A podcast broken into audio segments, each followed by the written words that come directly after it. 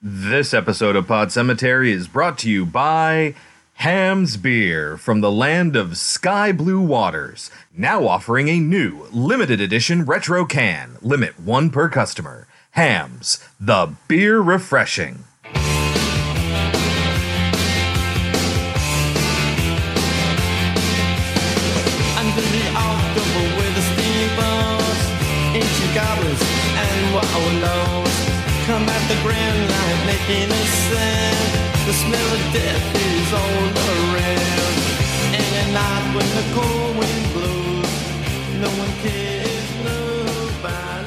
Hello, my name is Chris. My name is Kelsey. And this is Pod Cemetery, where we dissect horror movies like the rotting corpses that they are. And it's Father's Day on Pod Cemetery. Don't freak out. This is the Monday before Father's Day. With our classic movie 1982's Creepshow. Yes, the very first segment is all about Father's Day. Yes. And our modern movie just barely making that cut, 2001's Frailty. Well, it's about a father's relationship. Oh, no, it's totally about a father and his sons. Yes, absolutely. I'm just saying it's barely making the cut. Time-wise, it's 19 years old. Oh, yes. It almost doesn't count as our modern film. But before it's not we get quite to, an antique. Not quite an antique. From our... Okay, for those of you that don't know, every single episode we do an old movie and a new movie, and we follow the Christine definition of antique. Do you realize she's 20 years old? I mean, that makes her officially an antique. In Christine, Arnie says that Christine is 20 years old, which officially makes it an antique. Even though it's not quite correct.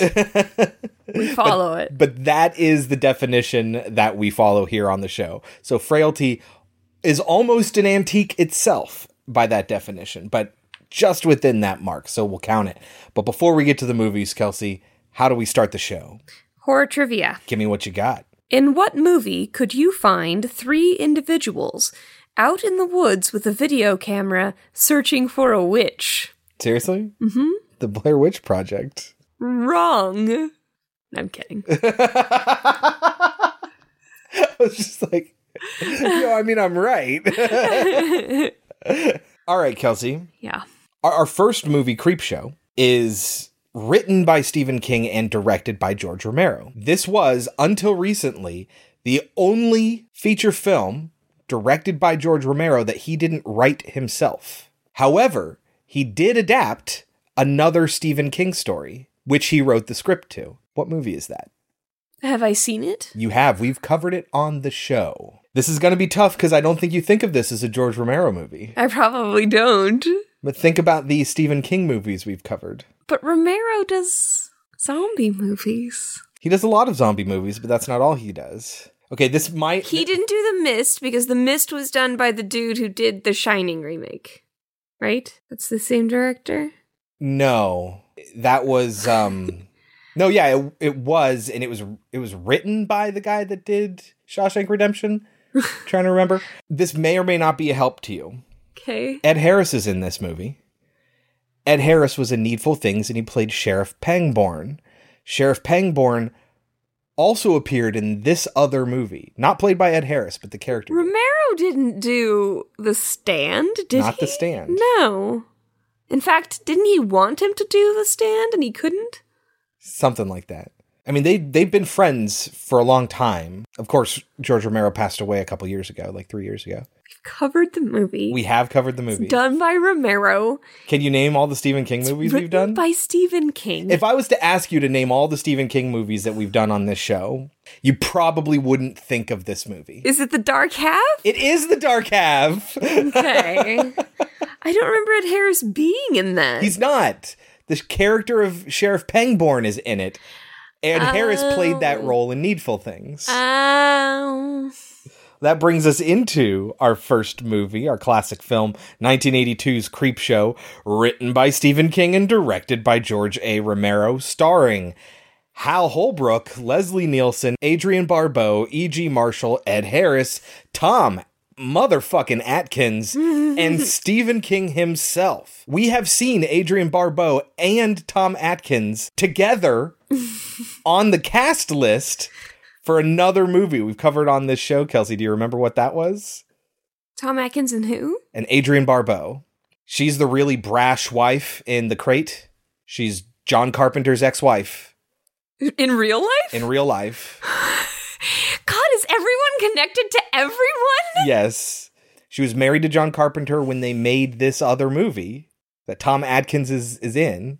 Is it Halloween 3? No. Directed by John Carpenter. This is like a little bonus trivia moment here. Right, Carpenter. Yes. Halloween 3, Tom Atkins. No. There's another Carpenter movie with Tom Atkins in it. And here's a little hint. The other two movies that they're in together are Escape from New York and Two Evil Eyes. In all four of these films, they never once share a scene together. I have no idea. Night of the Creeps? The Fog. I forget that Tom Atkins is in it. Yeah. Adrienne Barbeau hosts the radio program from the lighthouse. That's the same actress? Yes. Wow. Yes. And...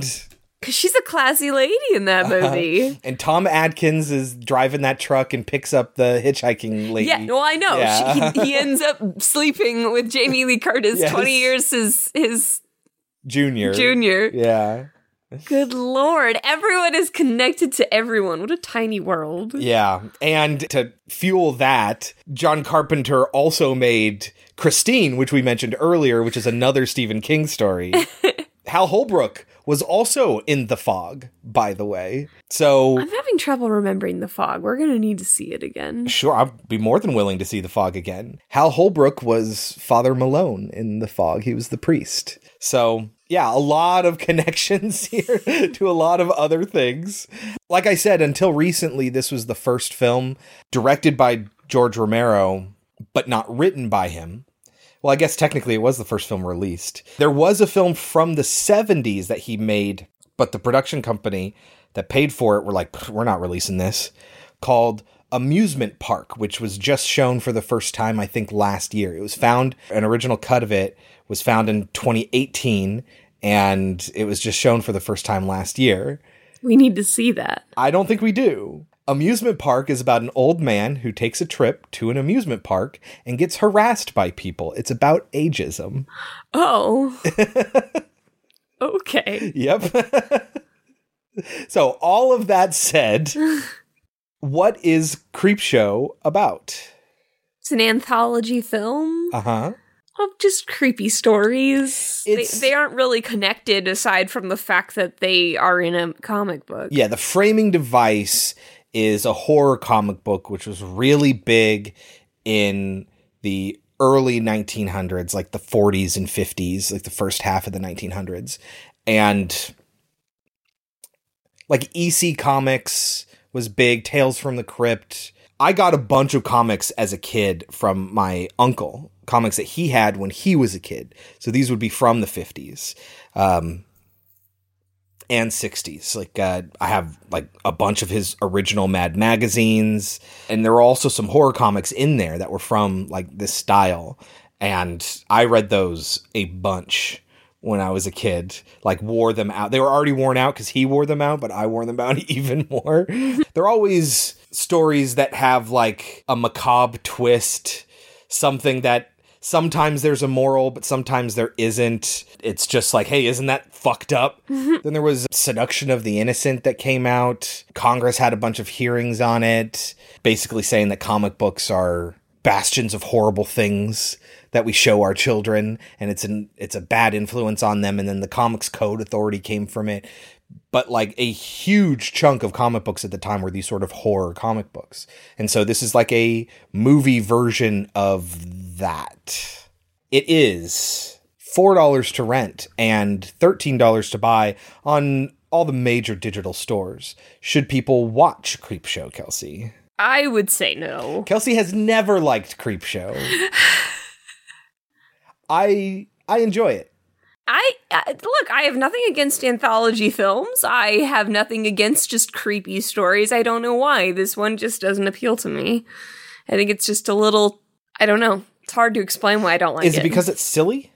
Maybe. Maybe it's just too silly for me. I mean, because that's how those comics were. I didn't hate it nearly as much as I did the first time I saw it. The first time I saw it, I loathed it. Which is probably has something to do with the fact that it's not entertaining enough for you to sit through an entire segment about nothing but cockroaches. Yeah. Yeah. But I didn't hate it as much as I did the first time. So I think most people listening have probably seen it. If the idea of a horror anthology based around 70-year-old horror comic books sounds interesting to you, then you should see it. Because it is very much that. It's almost like, hey, what if this was a movie instead of a comic book? Like, it even has the designs in the background when people are scared and the bright colors and all that. It's literally trying to recreate a comic book. Yes. So if that sounds interesting to you, then you should definitely see it. I would recommend you see it. Kelsey would recommend, maybe not. You can take our advice or leave it. When we get back, we will talk about 1982's Creepshow. Now, for the first time, the masters of horror, Stephen King, author of Carrie, Cujo, and The Shining, and George A. Romero, creator of Night of the Living Dead and Dawn of the Dead, have teamed up to make a movie that will give you the creeps. Creepshow, the most fun you'll ever have being scared. Rated R, under 17, not admitted without parent. All right, Kelsey, let's go through this. We start with the prologue. How does that begin? Tom Atkins. Tom motherfucking Atkins. Sadly is a dick in this movie. Yeah. And he's yelling at his son for reading horror comics. Yes. He thinks it's gross, it's shit, it's going straight into the garbage. And the kid's like, what about your sex books? Yeah, his porn. And then he gets mad because what were you doing in my stuff? And he's like, you told me to get your cufflinks and I saw them. Uh-huh. But of course he ignores that and throws it away. And the wife is like, I don't know that you should have done that. And he just keeps interrupting her and he's like, that's what fathers are for. And I took care of it. And the son says, as he's sitting on his bed in anger, I hope you rot in hell. You rot in hell. And who is the son? Joe Hill, who is Stephen King's son, who's actually an author in his own right. They've worked on other things together. Yes. And Tom Atkins slaps him. That's right. Yes, he full on slaps his son, which makes his wife upset, which is why his son is so mad. Yeah, one of the reasons, yes. And his son looks out the window and sees a very silly-looking skeleton. And yes, I know it's on purpose. It's just silly. Yeah. And he smiles at him, and then he becomes animated. Yes, the skeleton does. And we get a little animated intro, and we see the comic book kind of shuffle open pages, sitting in the trash can outside. And it takes us to our first segment, which is called Father's Day. If you pause it, you can get the intros where, you know, generally speaking, these comics all had like some kind of narrator. Like in Tales from the Crypt, the narrator was the Crypt Keeper. He wasn't a skeleton, like he was in the TV show Tales from the Crypt. Oh, really? No, he was literally a Crypt Keeper. He was a man with like stringy white hair and stuff. And yeah, so they turned him into a skeleton version of him that and you know he's cackling and laughing and telling bad jokes and puns and well dear reader you're in for a fright, you know, like that kind of thing. Yes. Our first story, Father's Day, how does that one play out? It's told mostly in flashback, which is an odd choice. Sure. For such a small little thing, like there's so much exposition that they have to give you. Yes. For just this tiny little thing that's going to happen. Uh-huh. So we get this long story. Basically, there's two sisters who had a horrible father. I guess the father latched on to one of the sisters, but not the other one, because the other one left and got married and then don't know what happened to her husband, but she had two kids, a son and a daughter, and the daughter is married to Ed Harris. One more generation in there. Yeah, I think, I could be wrong, but it's kind of unimportant that, so there's a brother and sister in the modern day version of this story, and the sister's husband, new husband, Hank, played by Ed Harris, but the mother is the niece to the character Aunt Bedelia. So it's like She's their great aunt. Okay. Derio is my aunt, which means that she's Richard and Cass's great aunt, which also means that she's older than God. So she is telling the story of Bedelia, who 7 years earlier killed her father because her father was this horrible, horrible person who treated his daughter like a slave because he believed that everyone was just out for his money, which apparently meant that he could be an asshole to his daughter. Well, and killed her beau, who was an older gentleman. She finally met someone was going to leave her father, and her father had him killed. Uh-huh. Which is hilarious. I don't know how a character, like, I don't know how you could be so dumb as to kill the one person that you completely rely on. Like, obviously she's going to kill you. Oh, it's to kill the lover of the one person you completely rely on. Yeah. Well, it's an arrogance thing. You think you have complete control over them, and it turns out you don't. Yes. They do have a breaking point. So she ends up killing him on Father's Day as he shouts for his cake. He wants his Father's Day cake. Yes. And she was making it for him. Like, she... Yeah. Like, you might be thinking that she's trying to ignore him or she's treating him badly. She's not. He just won't shut the fuck up. And so she finally has enough and she cracks. And how does she kill him? With an ashtray. An ashtray that we will continue to see throughout this movie in every single segment following this one. Not sure why. It's just like the linking element. They're just like, hey, wouldn't it be neat? A little Easter egg. Aunt Bedelia finally shows up. And Ed Harris is like, great, we can eat. And she's like, oh, no, no. The great niece is like, no, no. Now she's going to go out into the cemetery. She's going to meditate for an hour. And then when she comes in, we will all sit down to a delicious baked ham dinner. Uh-huh. So Bedelia's sitting out there. She's reminiscing. She's having this monologue moment about her father. And she ends up knocking over her whiskey that she's been drinking. Yes. Apparently that brings her back. Has whiskey brought people back before in other movies? Not other movies. This is an old Irish thing. Okay. There are songs and stories from Ireland that tell about whiskey bringing the dead back to life. And probably most famously, Finnegan's Wake, where he's brought back to life when somebody spills whiskey on him at the wake. Apparently, the Gaelic word for whiskey translates to water of life. And I guess it's a pretty cool effect when you consider the fact that they could have gone even sillier than they did because they went really silly with the first skeleton that we saw at the kid's window. Mm-hmm. So you could tell that they were going for a more scary effect here. What did you think of it? I thought it looked pretty good, especially like when it talked. It's not like fully articulating, but I didn't get the sense that it was like a prosthetic that was stretching when it should have been bone, which is good, but it wasn't so good that I could tell it was articulating at the jaw or anything like that, you know? Mm-hmm. But it was pretty impressive. The effects, by the way, are done by Tom Savini, who we see all over the fucking place, and George Romero has used before. He was one of the bikers and one of the makeup guys from Dawn of the Dead. Yes.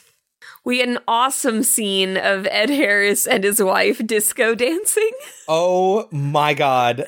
I wrote my note here is love the dancing. It's awesome. And her mother is like, turn it off. And her daughter just ignores her. And she says it again. And Ed Harris smoothly dances over and turns it off. But the wife's not happy about it. She doesn't appreciate that he did what her mother told them to do. So is the implication here that they are all rich because Bedelia killed the guy? Yeah. So she got the money. Why would he even have his daughter in the will? If that was all he was upset about all the time, why not just cut him off? What are you talking about? His whole thing was that all you people are waiting for is for me to die to get my will. All a bunch of dirty cultures just waiting to get your hands on my money. So why not just cut them out of the will? Cut who out of the will? Bedelia. No, he's using her. He has to keep her in the will, otherwise she'd leave. I guess. That makes sense. I hate Ed Harris's death scene. Yeah, because he doesn't do anything. Yeah, so he goes out to have a cigarette He hears something. He finds Bedelia's dead body. I forget why, but he falls. And then when he looks up, he sees that the tombstone above him is going to fall on him.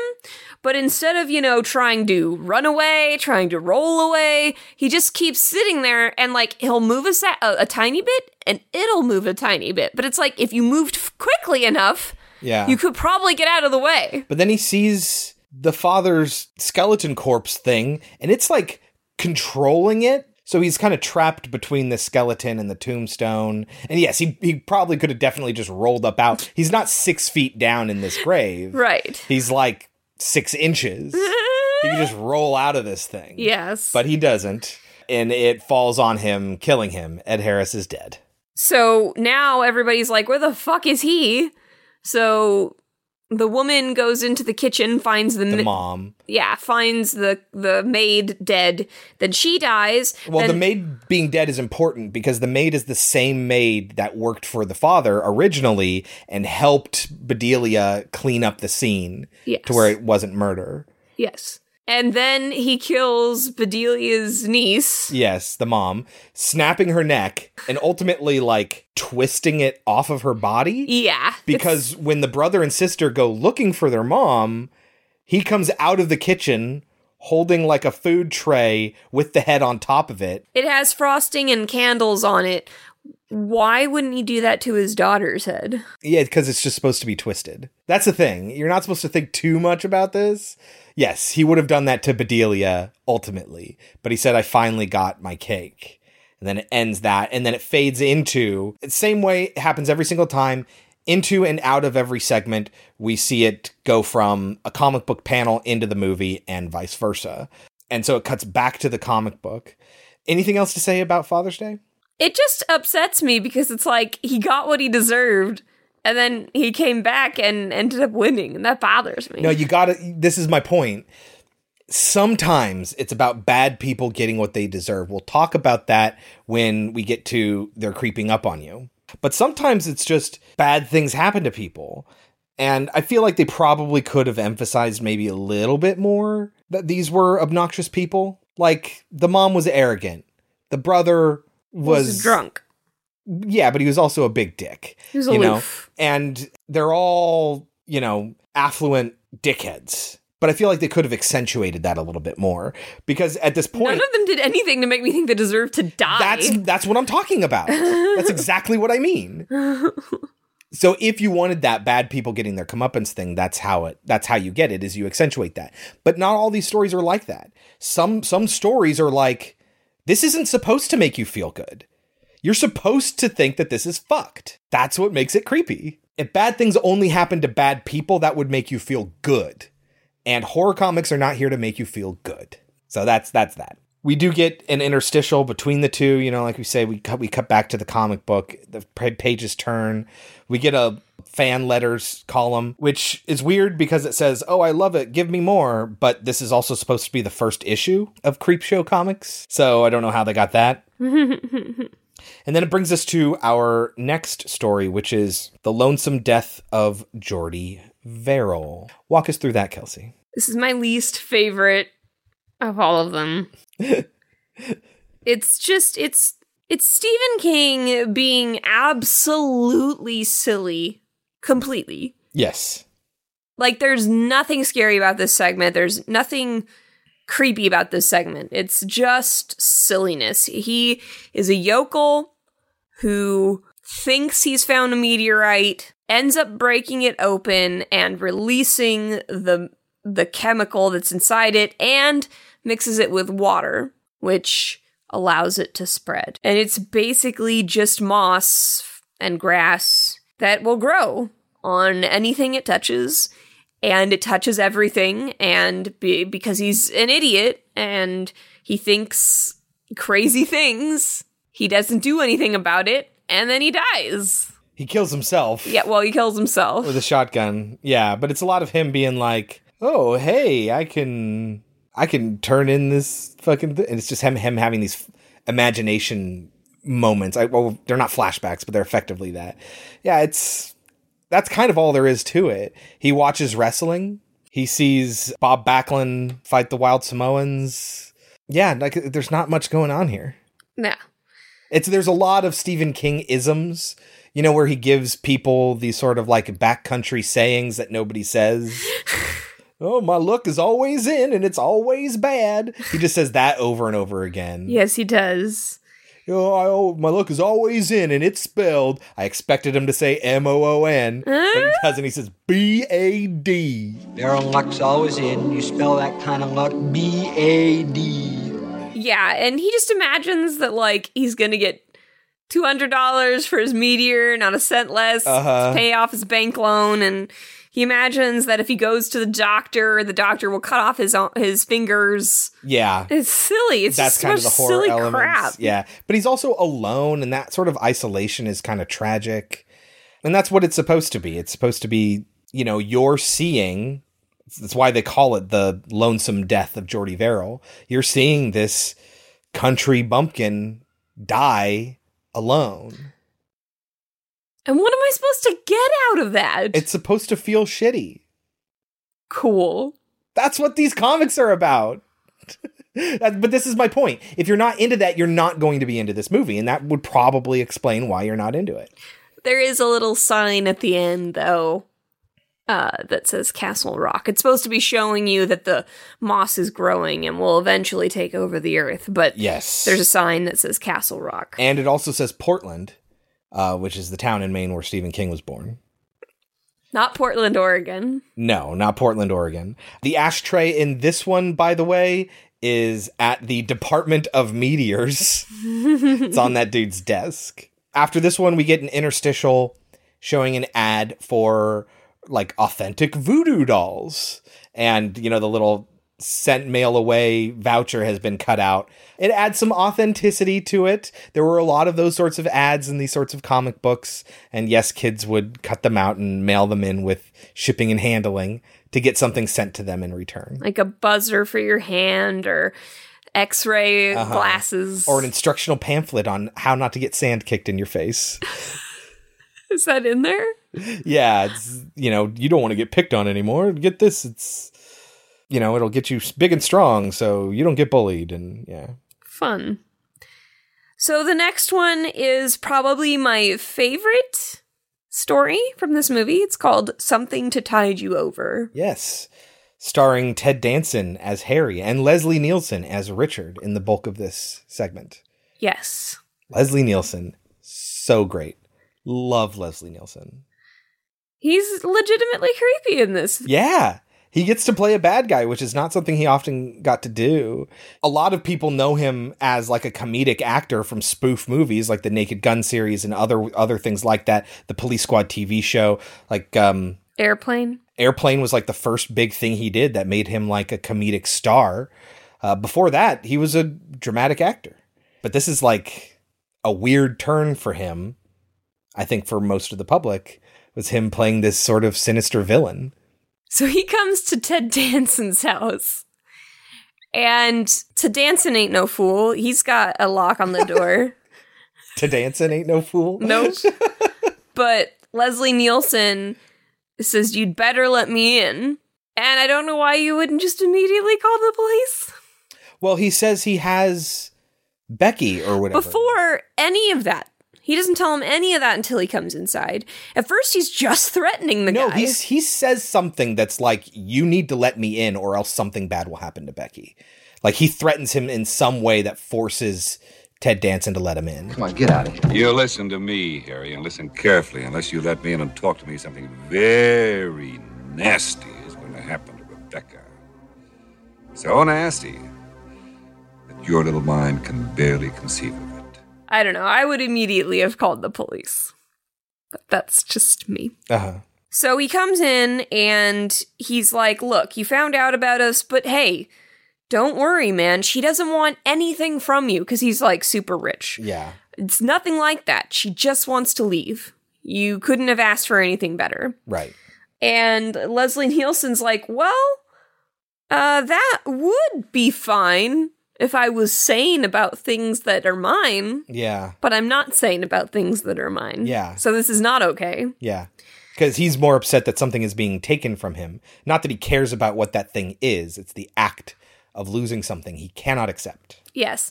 So he plays a tape for him that has the girl screaming on it for him. So Ted Danson agrees to go with Leslie Nielsen. Uh-huh. So he takes him to the beach. His private beach. Yes. When they get out of the car, Ted Danson's like, well, where the fuck is she? And he's like, oh, just come on over here. And he's like, she's waiting for her knight in shining corduroy. So Leslie Nielsen does get some funny lines in here. Uh-huh. So then Ted Danson comes up to a hole in the beach, like in the sand. And Leslie Nielsen takes a gun out on him and says, get in the hole or I'll shoot you. Yeah. To which, at first, Ted Danson says, fine, go ahead and shoot me. But Leslie Nielsen says, if I do, then you'll never find out what happened to my wife, your lover. Becky, who, by the way, is played by Galen Ross in this. She hasn't done much, but she was Francine in the original Dawn of the Dead. Huh. Interesting. And so Ted Danson can't help himself and gets in and ends up putting all of the sand on top of himself.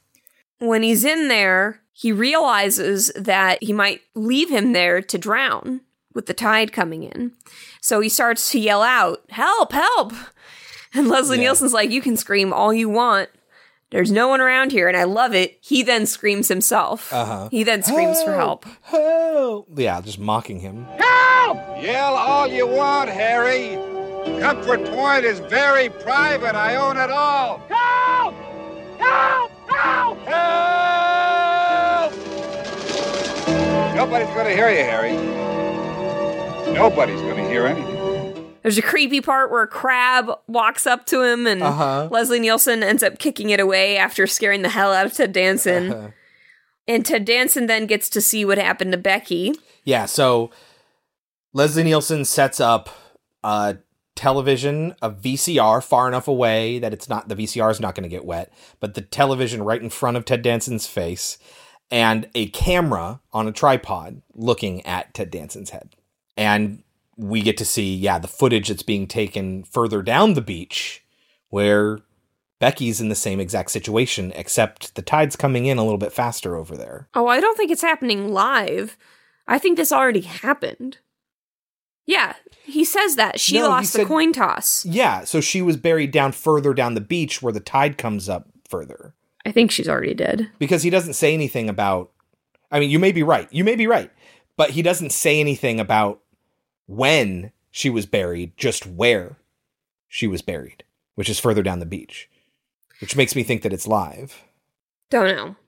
But Leslie Nielsen ends up going back to his house to watch the footage. He sees her. She's just screaming her head off and is terrified.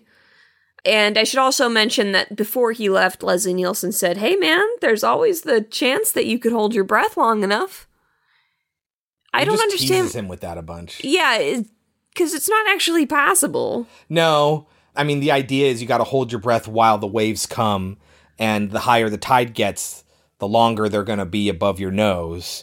And, you know, maybe you could hold your breath long enough to where you won't die, and the tide won't come in high enough to where it permanently keeps you underwater long enough to kill you. But we end up seeing that he's way underwater. And that's comedic. That's for comedic effect. Because if that was the case, then the VCR would have shorted out, which we know didn't happen. Okay.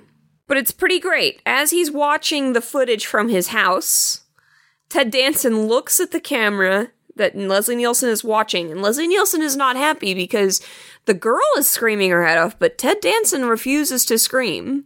Mm. He refuses to get upset or scared, and that upsets Leslie Nielsen. Yeah, at first he's kind of laughing at this, and then as time goes on, and he just is waiting for this guy to die, he's just kind of getting a little depressed. Like, it's not giving him the satisfaction he thought it would. And then Ted Danson looks at the camera and says, I'm gonna get you. You hear me, Richard? You hear me, Richard? I'm gonna get you! And it's pretty great. Yeah. Because it kind of puts a little bit of a chill in Leslie Nielsen. And I think he does a pretty good job, like, of acting here. Like, he's weirded out by it, but he doesn't want it to let it get to him. Yeah. He's like, whatever, he's gonna die. He can't do anything. I'm gonna get you! Hold your breath there, Harry. Hold your breath. So he goes out to the beach later, I guess, to see the dead body, but the body's not there.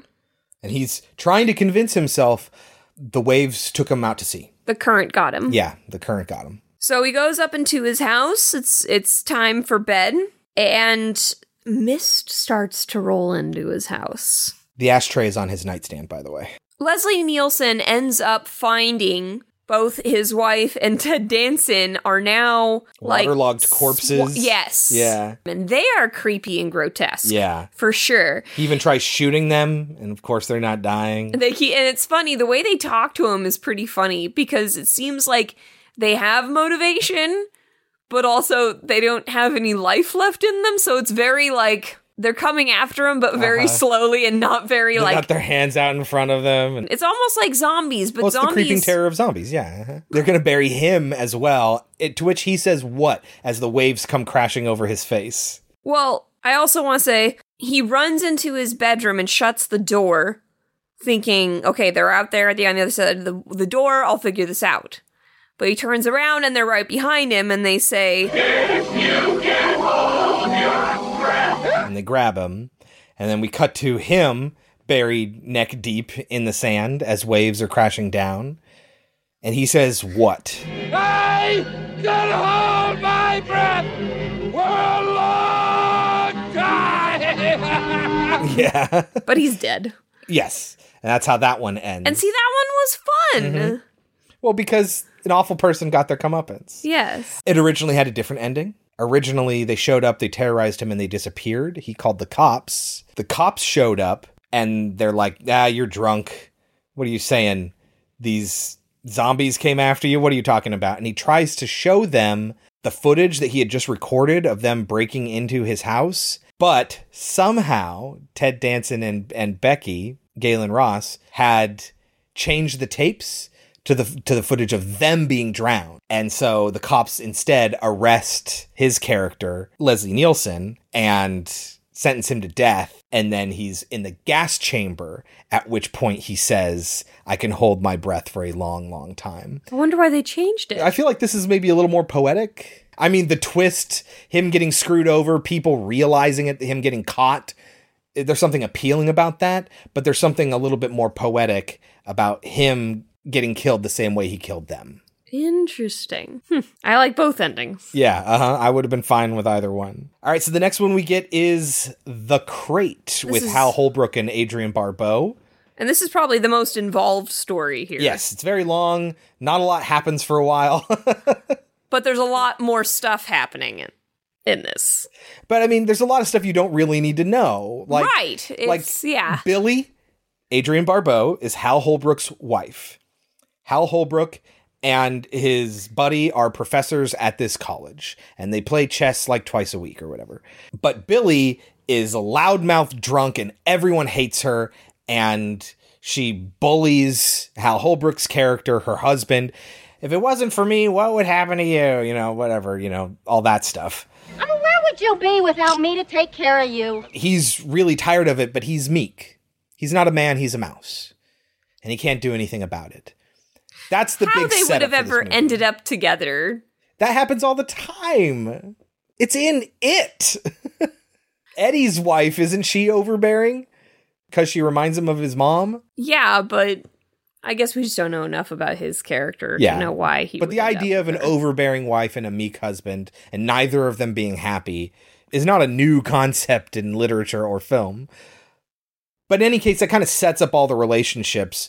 But his buddy, Dexter, or Dex, gets a call from the janitor at the college and says, hey, I found this old box. It's marked Arctic Expedition, June 19th, 1834. And so that really intrigues Dex. He's like, oh, I'm going to have to check this out. And so he leaves this party that they're all at. Well, before he leaves the party, what does Henry see in his mind? Oh, yeah. He sees him shooting his wife in the head and then everyone at the party applauding him and saying, nice shot. Yes. So he imagines killing his wife. See, that stuff is funny. Uh-huh. So at the college, Dexter and the custodian Mike. Take the box out from under the stairs where Mike found it. And when they're moving it, the custodian says it feels like something moved in there. When they open it up, they indicate that it smells really bad and they start to hear things inside. When the custodian looks inside, he says, I see something shiny. Emeralds. Emeralds. And he grabs them. He reaches in to grab them. But instead, his arm gets eaten off, just like in It. Yes. This was apparently Tom Savini's first animatronic effect that he'd ever done. So he consulted with Rob Bottin on how to do that. Does the name Rob Bottin sound familiar to you at all? Yes. He's the guy who did the effects for The Thing. Ah. A John Carpenter film. Again, once married to Adrienne Barbeau, mm-hmm. who is in this segment. Mm-hmm. They were married at the time. And I think the name on the crate is like Julie Carpenter or something like that is the name written on that crate that it was being sent to. So a little homage to John Carpenter there. Cute. But yeah, it's this monster thing with big teeth. I don't know why he bothered to make an animatronic. It looks like a dude in a monkey suit. Well, when you see the full body, but when you see just the head and the mouth opening up, that's the animatronic. Well, you can't do that like with a dude in a monkey suit. Looks like a dude in a monkey suit. It looks real cheap. Yeah. When you see it bounce around, it's a dude in a monkey suit. And then it runs back under the stairs. And Dex flees, freaking out, and he runs into Charlie, who's a graduate student. Don't understand why. They say, because that's where it stayed safe for all those years. So it's just a creature that doesn't need to eat? I guess not. It can just survive doing nothing? It's from the Antarctic. There's not a lot of life in the Antarctic. But it just seems like, because he obviously is hungry. Yeah. So it seems like he would want to be out of there and eating things. I don't think it eats to survive. Okay. But yeah, it goes back under the stairway where Mike found it originally. And Dex tries to warn Charlie, don't go in there, don't go in there. And Charlie's like, Professor, you are high right now. Charlie goes in, Dex tries to stop him. And then they realize that the box is back under the stairs. Like the monster not only went under the stairs, but took the box with it. And so Charlie goes to inspect it, and then Charlie gets attacked and gets to realize right before he dies that Dex was not lying. And surprise, it's not in the box. Yes, it's further underneath the stairs. So Dex freaks out and leaves and goes to Harry's house. Billy, Adrienne Barbeau, has already left because she has... night out with the girls or whatever? Yeah, it's supposed to be their chess night. Yeah, so she leaves so Harry and Dex can play chess. And when Dex shows up, he's freaking out, and Harry's like, calm down, I'll take care of this. And he drugs Dex to knock him out because he has an idea. And he writes a letter to Billy, and he goes to the college. The ashtray is on the table when he writes the letter. I love the scene where she reads the letter.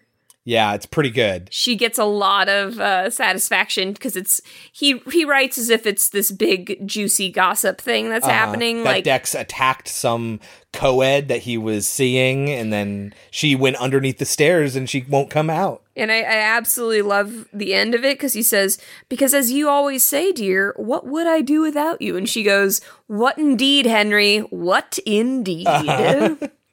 And so she drives out there.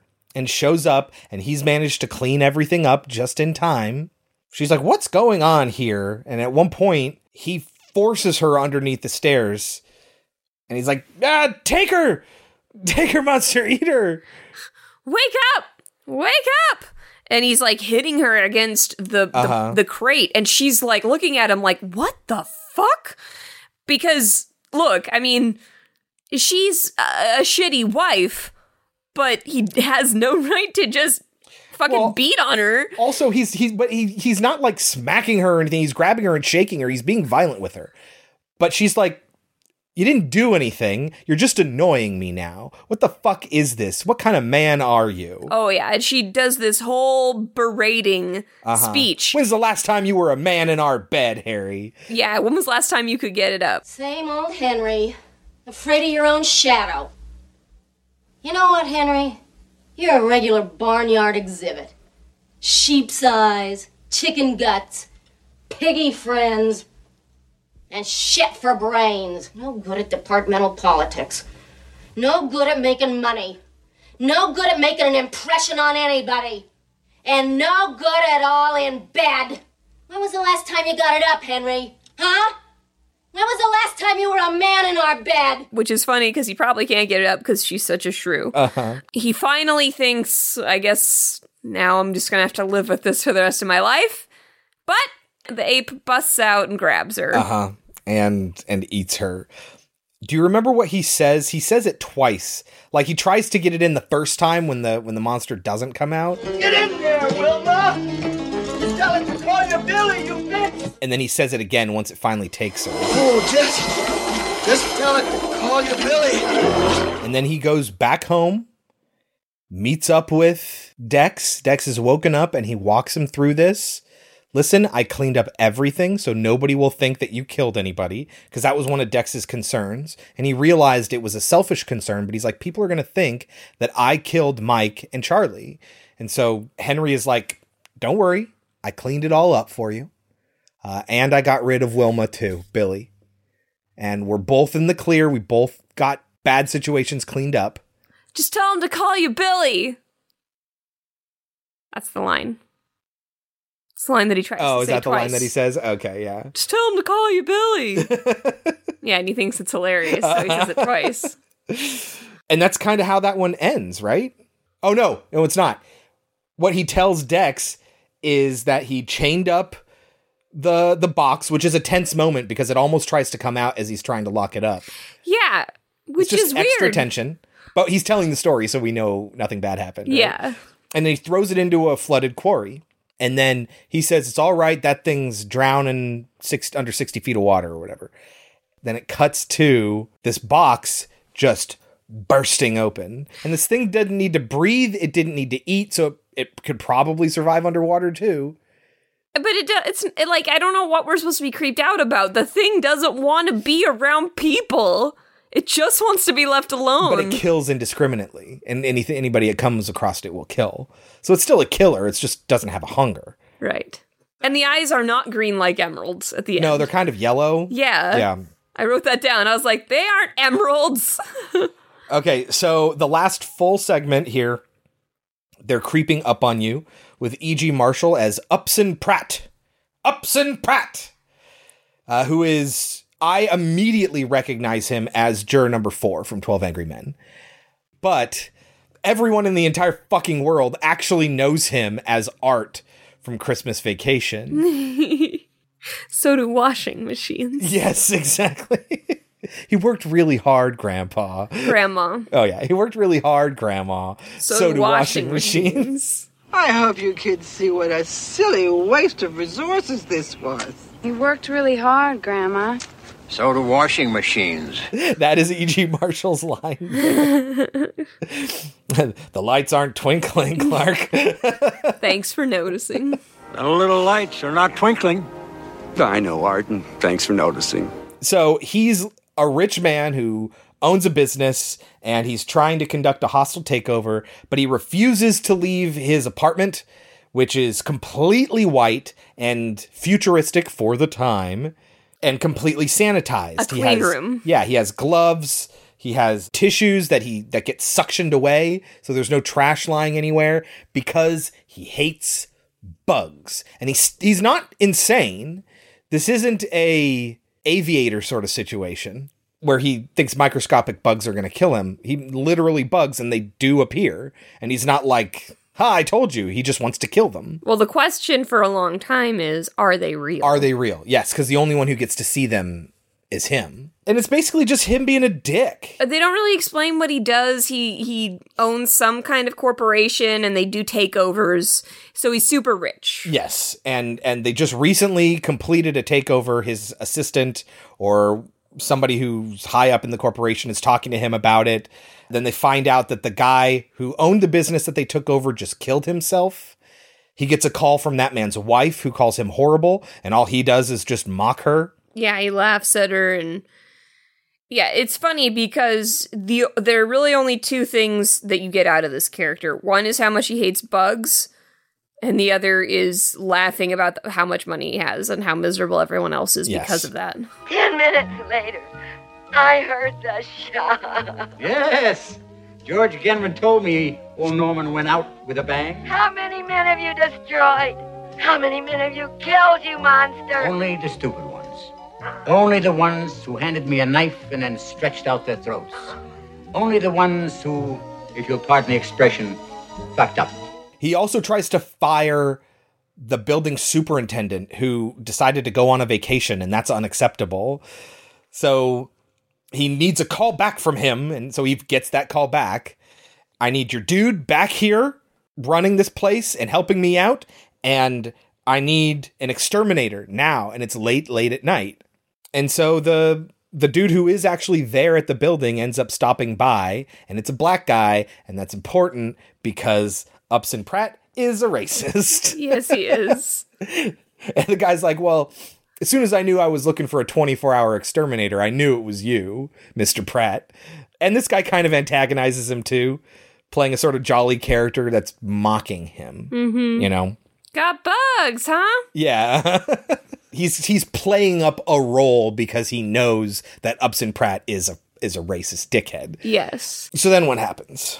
I guess the wife of the dude who killed himself has magical powers. Maybe. Because basically what ends up happening is his entire apartment gets overrun with cockroaches. And the lights go out, the power goes out. Well, because they're, like, flooding the light fixtures and stuff like that, and they're fucking with the circuitry and all that. But the power goes out in the entire city, too. Yes. There's a blackout. Yeah, so now he knows there's bugs everywhere, but now there's no light. Right. And the insinuation at the very end of it is that it's the wife of the dude who died. She's the one putting all the bugs in there and making them kill him. I don't think it's necessary that you take that leap. It's just some sort of cosmic justice. She keeps shouting, I hope you die. I hope you die. Yeah. Okay, so the lights come back on and he realizes the place is literally flooded. He goes into a clean room. And when he hears her voice saying that she hopes he dies, but he's in his safe room within a clean room, he moves a sheet that's on the bed, and it is just covered with cockroaches. And he screams. And then when the dude comes back to check on him with the exterminator, he's not answering. But the entire apartment is squeaky clean, and we're starting to think, oh, he really was crazy. There were no bugs. Because there are bugs fucking nowhere. Honky bastard. Yeah. Mr. Pratt? You there, Mr. Pratt? Mr. Pratt, talk to me. Talk to me.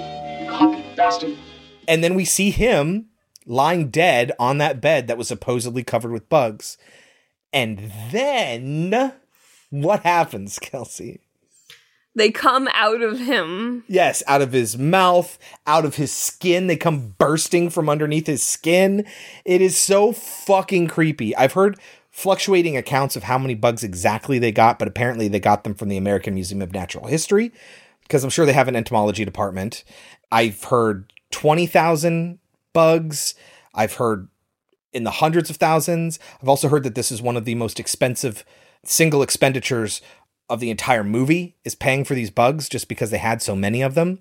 In that final scene, when all the bugs come out of him, they end up flooding this safe room he has within the clean room, like his bedroom area, which has glass walls. And it's just, 4 feet deep, just full of bugs. According to Tom Savini, that was a lot of nuts and raisins, but also the real bugs. I didn't watch most of this segment. Yeah. I just can't. I don't have, a phobia of bugs. Kelsey does. I don't like them. I think they're weird and gross, but they don't scare me. But this was it was a lot. It was a bit much. Well, I mean, it's purely meant for people like me. Yeah. Uh-huh. That's the only thing this is for. Oh, by the way, when he washes his hands, he's using the ashtray as a soap dish. And that's, they're creeping up on you. That's how that one ends. And then we get the epilogue. We see the trash men coming by. How on earth? I mean, you can't control that many bugs. Right. I think you just need to do a good job of collecting them. I'm sure they have like vacuums and shit that suck them into containers. There's no way animal rights people are okay with that. Now. I guess you're right. It was 1982, wasn't it?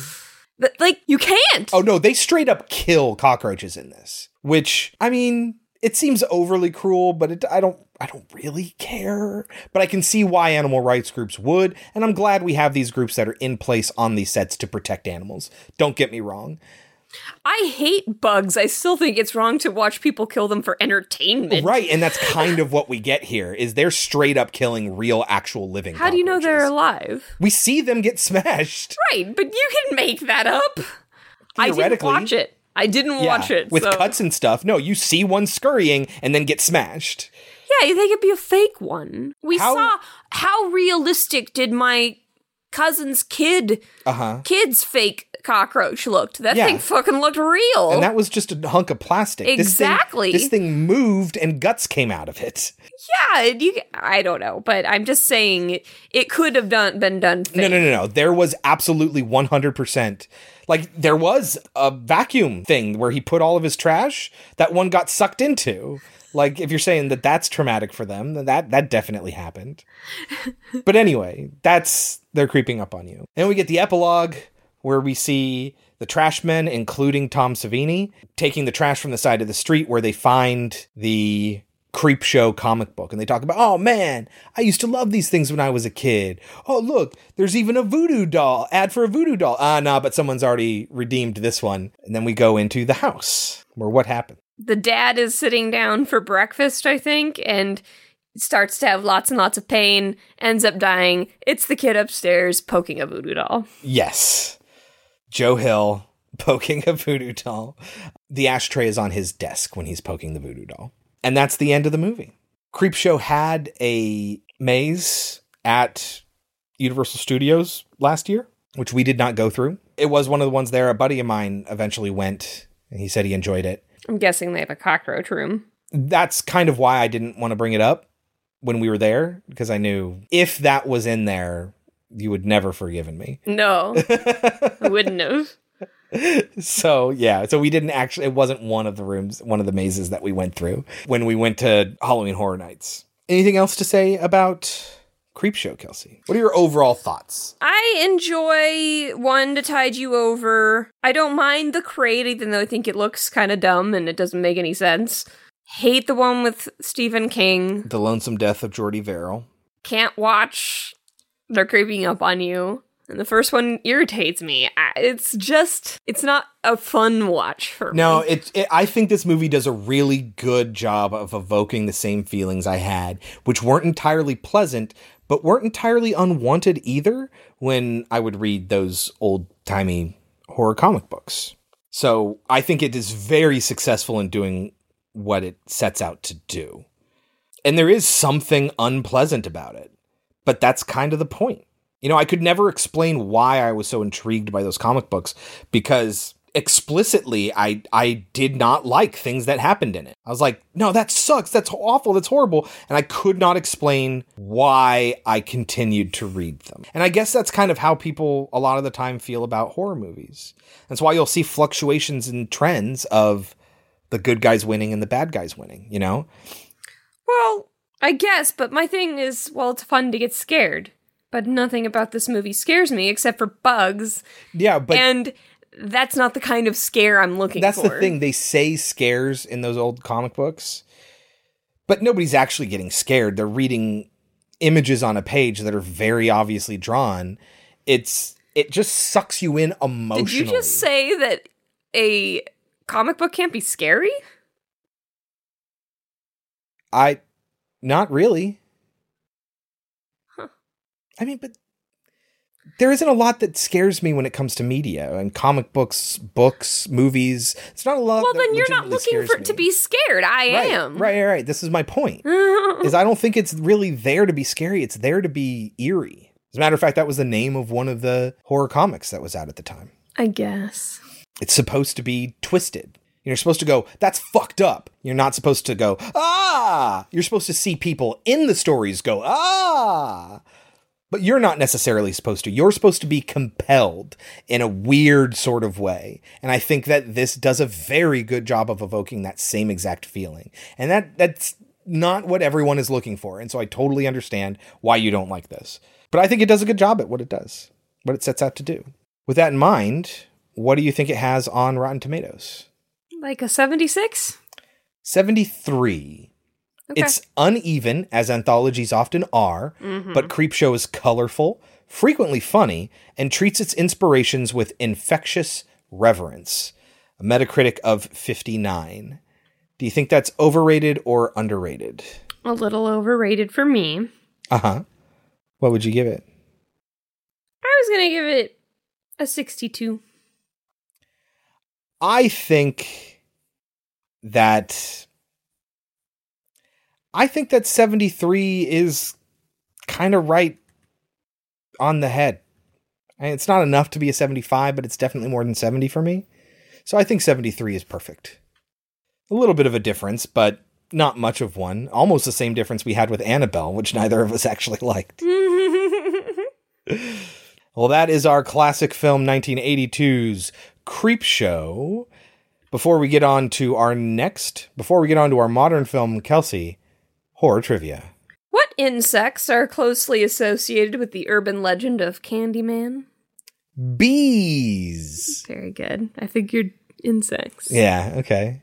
All right, Kelsey. Bill Paxton, Matthew McConaughey, and Powers Boothe, the three main stars of our next movie, Frailty, are all from the same state. And the state is where this movie takes place.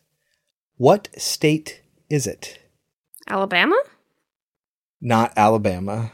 Matthew McConaughey is very much a proud... Texan? He is a Texan, yes. Matthew McConaughey, Bill Paxton, and Powers Boothe are all from Texas, where this movie takes place. I was just trying to think of a place that had backwoods type stuff. Yeah. Well, it's... Not sure why, now that I think about it. It is originally based off of a real town that Bill Paxton knows of that has a public flower garden. But he was like, I didn't want it to be a thing where a bunch of goth kids come by and trash up the flower garden. So we just made up a fake town. But yeah, it is based on a real town in Texas. Did Bill Paxton write it? Bill Paxton did not write it, no. Oh. Frailty from 2001 is our next movie. It is written by Brent Hanley, directed by Bill Paxton, starring Bill Paxton, Matthew McConaughey, Powers Boothe, and Matt O'Leary as the young Fenton Meeks. I think he deserves credit. He's very good in this. Do we know him from something else? He's been in other things. Or are you just saying it because he was a good actor and it's surprising because he's a kid? Oh, yeah, I think he did a surprisingly good job, and... Well, the younger kid played Peter Pan, right?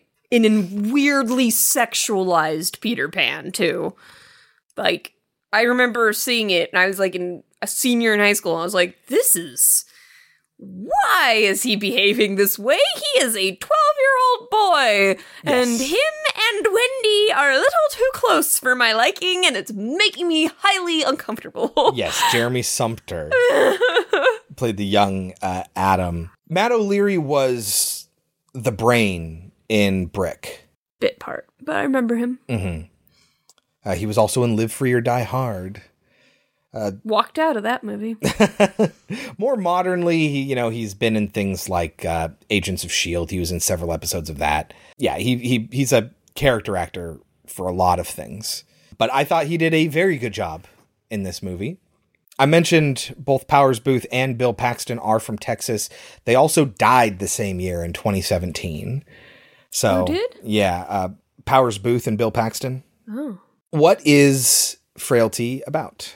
A widower and his two sons are just trying to get by in 1979 when the father is visited by God and is told that he is going to start destroying demons. He was given a vision from God, but he sees and speaks to an angel. Yeah, that's right. But the vision tells him that he's going to destroy demons, and he decides to include his sons in this. Yes. And one son believes him and one son does not. Yes. And the wrapper of the story is that there is a, in the modern day, there's a killer called the God's Hand Killer. And one of the sons wants to turn his brother in. Yes. As the God's Hand Killer. So he talks to Powers Boothe, who is the detective in charge of the case, and tells the story of growing up with a father who thought he could destroy demons. I mean, it's kind of like Supernatural, but not comedic. Right. Even though Supernatural came later. But, you know, a single father raising two kids to destroy demons. Yes. Yeah. Very much so. The movie is available at most major digital stores for $4 to rent and either $8 or $10 to buy. Should people watch Frailty? Yes. Yes. If you listen to our last episode, we told you yes. We hadn't yet seen it again at that point, but now we have. And yes, you should watch it. It's a little 2001. Yes.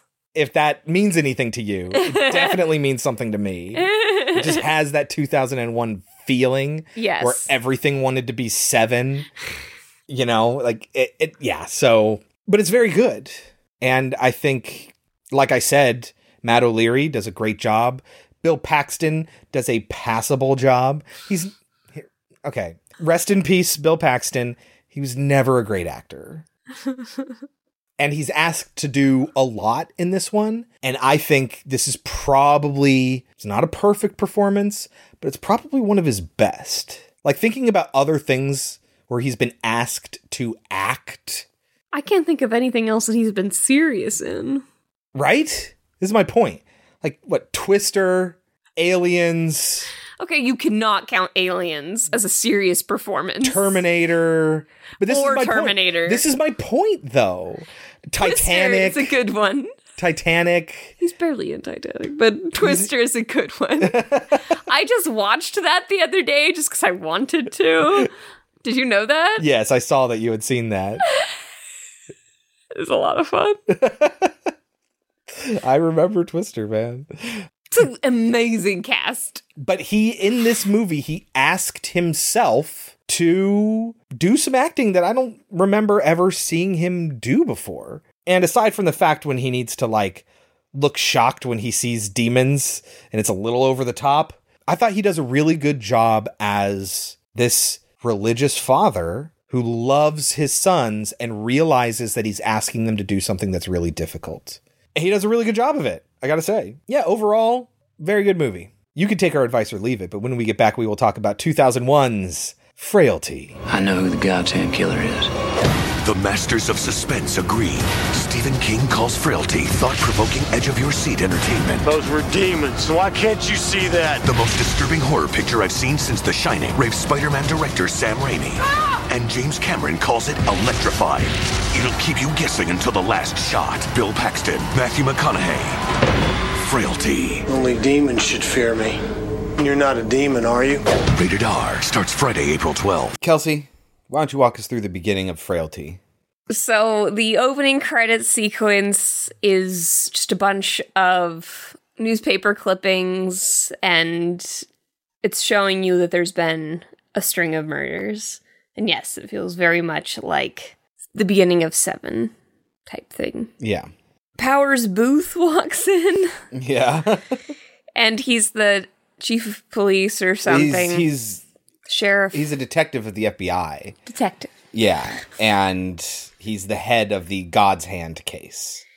He walks in and he asks the lady at the front desk, you know, what's the ambulance doing out there? And she doesn't know. And he sees his guy in command, I mean, his partner, his right-hand man. Yeah, just one of the deputies there at the FBI. And he tells him, hey, this guy is in there, and he was asking for the agent in charge of the God's Hand case, which, as Chris just said, is Powers Boothe. He walks in, and we see Matthew McConaughey, who will introduce himself as Fenton Meeks. And he tells him that he knows who the God's Hand Killer is. Yep. And he notices that the detective doesn't, you know, you already doubt me. Why? Well, nobody just walks in and says, I know who the killer is. And he goes, well, it's my brother.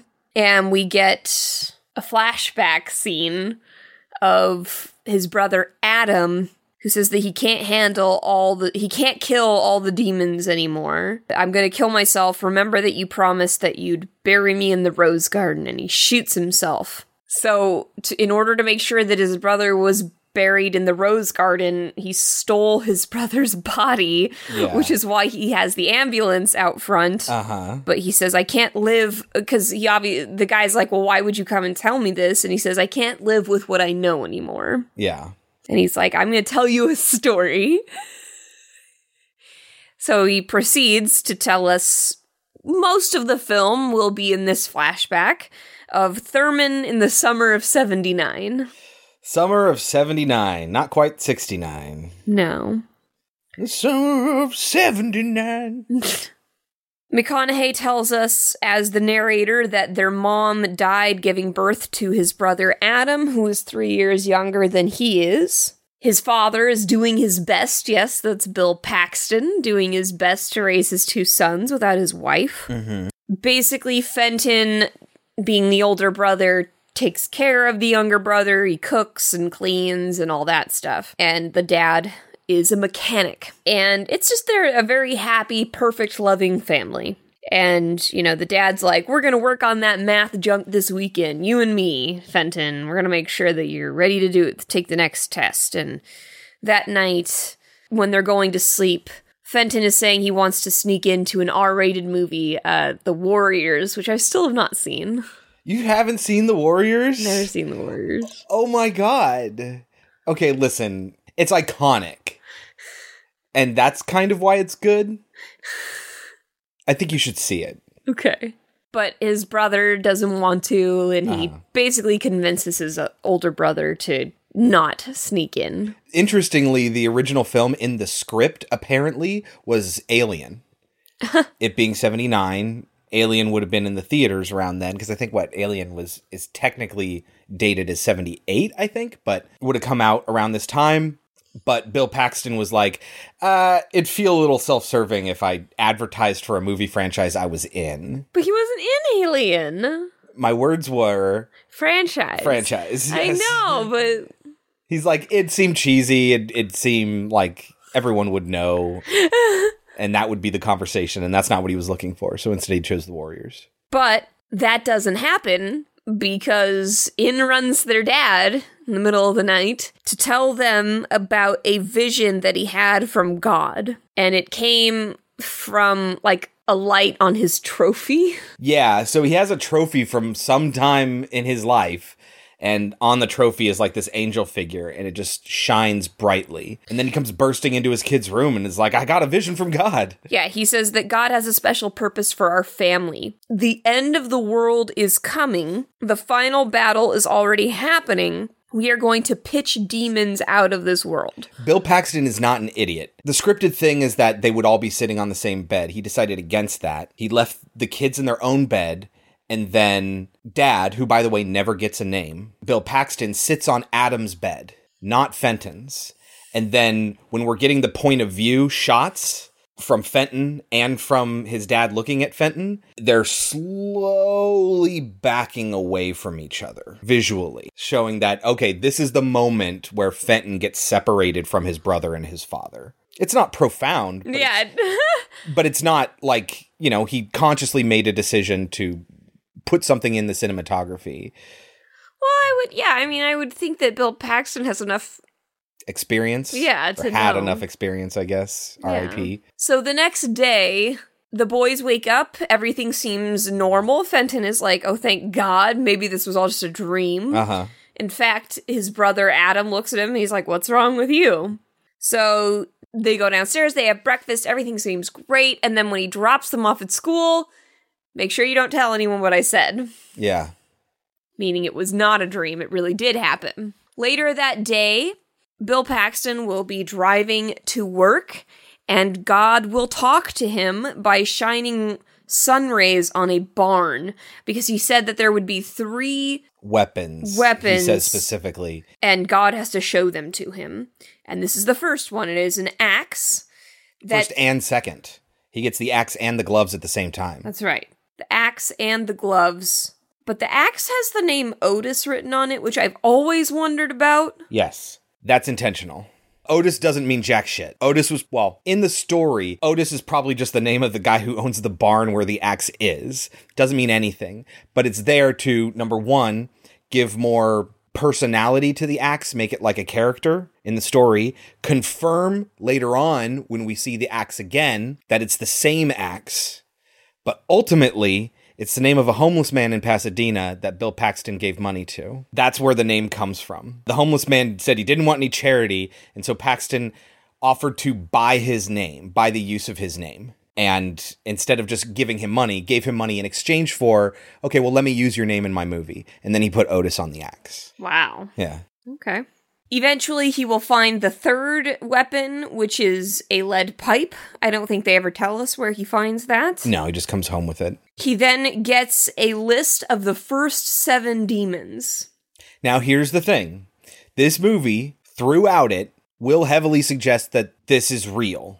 And Fenton kind of refuses to believe it, because from Fenton's perspective, how can you ever know what anyone else experiences, right? How could he ever know whether his dad really saw God or spoke to an angel or got this list from some divine source, or his dad is just crazy? But these names are real people that he did not know previously, which implies that it is real. They are random names. Mm-hmm. But it is a question that's asked throughout the length of the movie: is dad crazy or is this real? And that's the conflict that Fenton is going to go through for the majority of this movie. And I for all you know, he just got him out of a phone book. Right. Absolutely. Because we don't know where he got the names. And I do love that it ends up, for me, I think it's real. Yeah. Based on what happens. I think it is real. But I do love, first of all, the first time I saw this, was not convinced at all, was convinced Fenton was correct. Yes. And was just like, this is what it would be like to be the child of a crazy person who goes insane and starts to murder people. Like, this is what it would be like. And you see very quickly that the younger son agrees to it so quickly. Yep. Now, the younger son has reason to agree later, but at first he doesn't, and he just goes along with it. And it's just an interesting look, because as we hear more and more horrible stories of child abuse, the question is, how did they get away with it when they had more than just one kid? Mm. You know, like, how did the other kids not respond to it? And it's like, when this is what your parents tell you is normal and you're a child and have no life experience. Yep. Children are very suggestible. When you think about the fact that you have a kid and they're going to ask you, what is this? What does this mean? What is that? And you're providing them answers. Generally speaking, the kid doesn't go, no, I don't believe you. They go, oh, okay. And then asks more questions, right? So you are the source of truth for a child. What happens when that source of truth has gone crazy? It's an interesting question, and it's believable that this child would go along with it and convince themselves that they see things that they don't really see. So Adam at this point is 100% unreliable. We cannot trust anything he says, he sees, or hears, or believes. Even at one point, this might be skipping ahead a little bit, but it makes sense to talk about it now. At one point, Adam says, God talked to me too, and he gave me a list of demons to destroy too. And it's really just like the bully that picked on him at school. And this is where the dad explains, listen to me, son. You can't just make stuff like that up. We destroy demons. If we were to use your list, we wouldn't be destroying demons. We'd be killing people. And we can never do that. Now, destroying demons is a good thing. Killing people is bad. You understand? I'm sorry, Dad. That's all right. It's okay. Just gotta have a little patience. Don't worry. God will send you your own list when you're older. Adam has this little lesson that he has to learn. And Fenton is sickened by it. Yes. He cannot believe that his little brother would want to kill one of his school bullies. Oh, I think he's more sickened by his father. Yes. Yeah, that's the second part. Developing this story mm-hmm. of good and evil, and that he knows what good and evil is. Yeah. Fenton does say to his father, maybe you just dreamed it. And the dad's like, I wouldn't make up something like that. And it's like, that's not what a dream is. That's not what your son said. Right. Uh-huh. He gets another vision of an angel in a giant church while he's doing work under a car. And it's really funny. They show him just sitting there under a car. But in his imagination, it's become this giant church. Yes, and then this angel comes down with wings and armor and this blonde hair and beard and with a sword on fire. And he is explained to you that they will look like humans, but when he puts his hands on them, they will be able to see that they are demons. And that's what the gloves are all about. And Fenton is explaining, I didn't know what to do. I wanted to go to the police. I wanted to tell someone, but what can you do? This is my father, and I loved him. And then one day, the father will come home with a woman. And he will say, she is a demon, not a woman. And when he touches her, it's interesting, because we kind of get two different shots of the same scene every time he does this. When he touches her, when we see it from Bill Paxton's perspective, he has this crazed look on his face, and the person usually does for a second when he first touches them. Mm. Like, oh my god, he can see it too. Or, oh my god, what is he doing? Right. And that's what it looks like more when Fenton sees it. When we see it the second time, because we always see this done twice. We see it first from Bill Paxton's point of view, then we see it further away from Fenton's point of view. And when Bill does it, there is a moment every time, then the person has this moment of like, oh my god, he can see it. But when Fenton looks at it, the person looks like, what is this person doing? Yeah.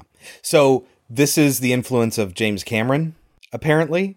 Bill Paxton would come to James Cameron and ask for advice and stuff like that. Ask him to, like, hey, check out, this is the movie I'm making. Do you have any advice for me or whatever? And James Cameron suggested that he not show the demon stuff that we see at the end here at the beginning. And Paxton's quote from James Cameron is, you got to remember film is so literal that you're going to split the audience. And a lot of them are going to believe that the dad really is seeing all this stuff. And you don't want that to happen because you want them to go with Fenton. So don't show us any demon stuff. Don't show us the things from the dad's perspective, because that might poison the perspective of the audience. You're supposed to see this from this kid's perspective who doesn't believe any of this stuff. And that was apparently James Cameron. Now, also, guys, I don't want anybody yelling at me. I'm not saying that, they did the exact same shot of him grabbing the lady twice. I'm saying that the way it's filmed, it's very clearly showing you this is how Bill Paxton sees this. This is how Fenton sees this. Yes. Also, the first time Bill Paxton touches the woman, it seems like he touches her and she bleeds. Right? Now, the question is, maybe it was already from where he had already hit her over the head with the lead pipe, or is it that when he touches her, she bleeds? And this question will happen the entire movie. Yes. And he's so sickened with what he sees that he ends up chopping off her head. And we see this, we don't see it happen on screen. In particular, the only violence you really ever see on screen is the aftermath of violence or somebody being hit on the head with a pipe. Yes. You don't see the axe. The axe is used several times. It's always used off screen or swung towards off screen, so you don't see where it hits. But we see this shot in particular, the first kill. We experience it behind us. The camera is focusing in on Fenton. Yes. And his reaction to it, and it is chef's kiss perfect. His reaction to it is great. He's bracing himself for what he knows is about to come, but he's terrified and mortified. And all of that on this little kid's face is just perfect. I agree. I think the kid did an outstanding job. And that is when Fenton tells his dad, I'm going to go to the police. This is wrong. And the dad tells him, if you tell anyone, someone is actually going to die. I think he says that he's going to die. Not Fenton, but the dad. I think he said someone is going to die. Yeah. But the implication being not a demon. A human being. Yeah. This is when we will catch up with Matthew McConaughey and Powers Boothe. Matthew McConaughey is agreeing to take Powers Boothe to the Rose Garden where he buried his brother and where the other bodies are buried. Powers Boothe is like, why didn't you just tell me that the bodies were in the Rose Garden in the first place? And he goes, well, would you have believed me? Powers Boothe at one point even calls the town's sheriff's office, and this woman answers, this blonde, and he says, oh, I got Fenton with me. And he's like, oh, Fenton's with you? Okay. Well, have him bring back the ambulance. Nobody wants to press any charges. And, you know, Powers Boothe comments on, you know, aren't small towns great? Or maybe it's Matthew McConaughey does. Yeah, gotta love small towns. Yeah. But he's going to take him there. And when they get outside the FBI office, Powers Boothe tosses him handcuffs and tells him to put him on. And that if he doesn't put him on, then he'll put him on for him. And then they get in his car, Matthew McConaughey in the back and Powers Boothe in the front, and they drive. And did you notice what happened when he got in the back? The cop goes to push his head down. Oh, yes. And he's like, no, I got it. Matthew McConaughey says, no, I've got it. That very cop thing of watch your head, but it's also like a forceful thing. Yes. So a large chunk of this movie is going to be now Matthew McConaughey telling his story to Powers Boothe as they're driving to the Rose Garden. We didn't mention that before they left his office, Matthew McConaughey noticed a picture of the cop and his mother. Yeah. And on the drive, Matthew McConaughey will say, why do you only have one picture of your mother in your office? And he's like, not that it's any of your business, but she was murdered a couple days after that picture was taken. And Matthew McConaughey's like, oh, is that why you became a police officer, to catch the guy that was never caught? And he goes, ha ha, you're so good, you might want to be a detective. Right, yeah, you got a detective's instincts. Yeah, and he goes, well, what are your instincts telling you? And he's like, my instincts are telling me that you're hiding something. Yeah, so the story continues on. Back to 1979. Fenton will no longer walk through the Rose Garden now that that's where his father's bodies are being buried, even though it doesn't bother Adam one bit. Right. And the kid was, Fenton was hoping that things were going back to normal. They hadn't heard anything. A month had gone by. Everything seemed like maybe that would be over. But when he gets home, his father tells him, we've got work to do in the morning. So they drive somewhere to go to get the second person the next day. They find the guy, and they follow him to a parking lot. And the dude goes into a store of some kind, and Paxton is reading the newspaper. Fenton is watching, and there was a fun little swing of the camera here. So Fenton... Oh, it really is fun, yeah. Fenton sees that the guy is coming out. He turns to look at Paxton, and the camera is following Fenton's line of sight. And he sees that his father is still reading the newspaper, looks back, sees the guy is a lot closer to his car. He's starting to feel like, oh, thank God, maybe this won't happen. Turns and looks, and his father's already seen him. Yes, it's, oh, mwah, perfect. Now, I don't know if that's Bill Paxton as the director or Bill Butler as the cinematographer, so I want to make sure he gets credit as well. There are some really good camera movements in this movie. Yes, it was very well done. And his father is making him help get this guy. And his plan is to have Fenton under the car, or looking under the car, crying because he knows what his dad's going to do. Yes, so good. Like, Fenton's performance here is so believable, and then it has that extra layer that it's believable because Fenton, the character, is terrified of what's going to happen, and that's why he's crying. Yes. And it's so good. There is an important conversation that happens in this van before they perform this, is that Fenton brings up, aren't people going to see us? It's out in broad daylight. We're in a parking lot. And Bill Paxton says that... What if someone sees us? They won't. It's broad daylight. I told you. God will blind them for us. Mm-hmm. As we do our duty, you know, basically. So that's going to come up later, too. So yes, Fenton's on the ground, looking under the car, crying. Saying that his dog is under the dude's car. And when the dude starts to bend down, Bill Paxton hits him over the head with a pipe. Mm-hmm. They get back to their house, and they're carrying the body in, and he makes his son help him carry the body in. He's still crying, and he's really upset, and they carry him in, and the and Bill Paxton again touches him, has the same reaction. He tells us what he sees this time, actually. Yes. That he killed little children? Kills babies. Kills babies, yeah. Uh-huh. Yes. And he's like, you didn't think anybody saw that, did you? But you can't escape God's wrath. Uh-huh. And he kills him. Chops his head off again. That night, Fenton will talk to his brother Adam and ask him to run away with him. And he finally tells him the things that Dad is saying are not true. And Adam's like, what are you talking about?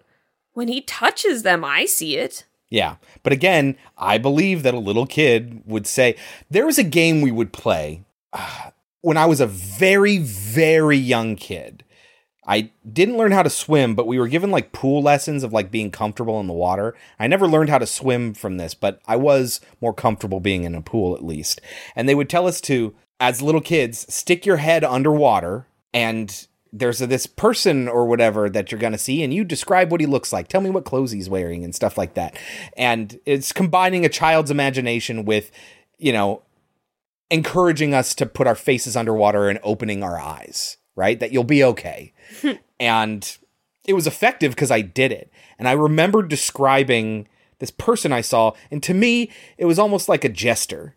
I remember there being striped leggings and a jester's hat or whatever. And I don't know if that's because they implanted that thought into our heads or not. But the point is, I saw it. It was not there. I was very, very suggestible as a young child in this regard. Even when I got older, I knew I didn't see it, but it was real to me. And so, like, that's idea... Weird. It's a part of a class. They did it to all the kids that were there and all of us participated. And that's my point is kids at that age are very, very suggestible. And they just say they see things even when they don't.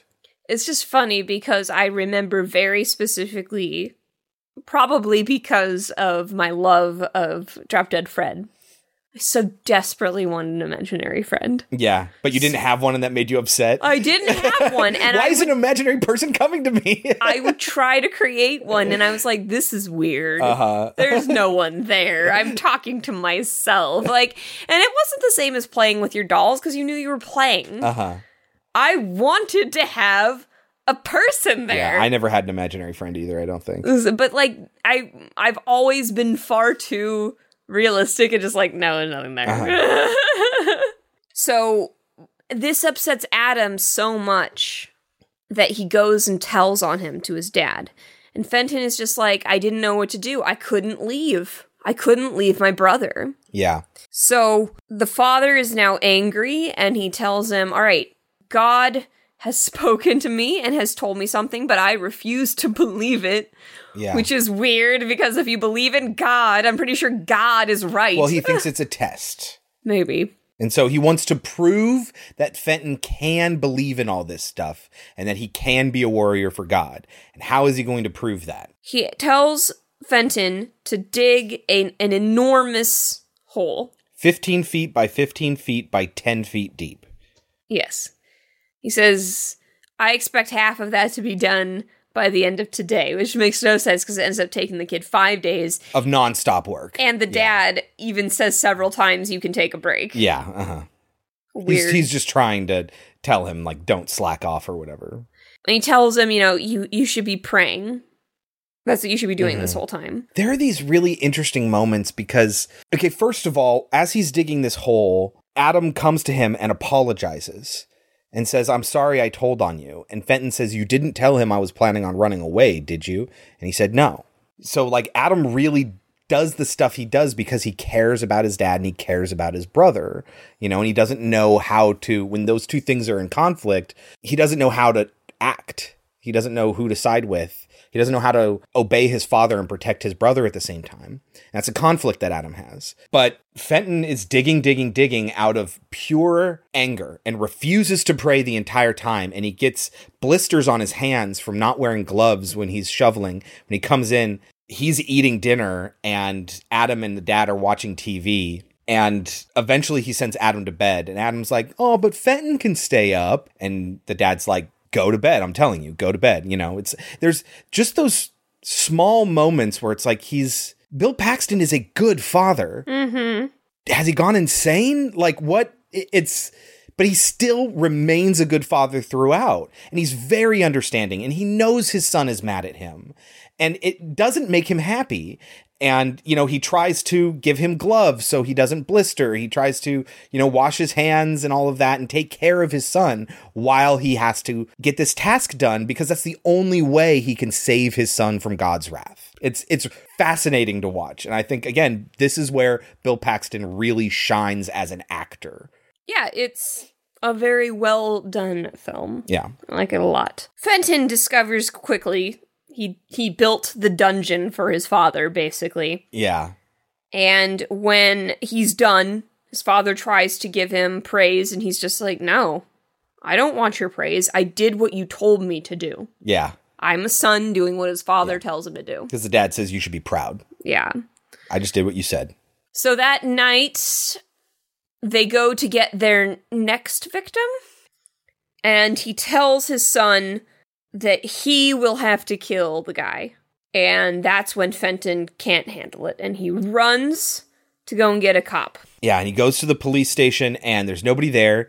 He goes to the house in the back, which apparently the sheriff lives in, and the sheriff is conveniently just about to leave for a fishing trip. So everyone is going to expect him to be gone, this great horror movie cliche. Yes. No one's going to ask questions when the sheriff disappears. You know that man is doomed. Yes. So Fenton gets there, tells the cop what's happening. Cop doesn't believe him, but Fenton is so gung-ho that the sheriff finally agrees to go and check it out. But he checks it out in the shittiest way possible. He takes Fenton right back to his dad to ask the dad about it, and says, oh, your boy says you're killing people or whatever. And he's ready to just leave the kid and go. But ultimately, Fenton is so desperate.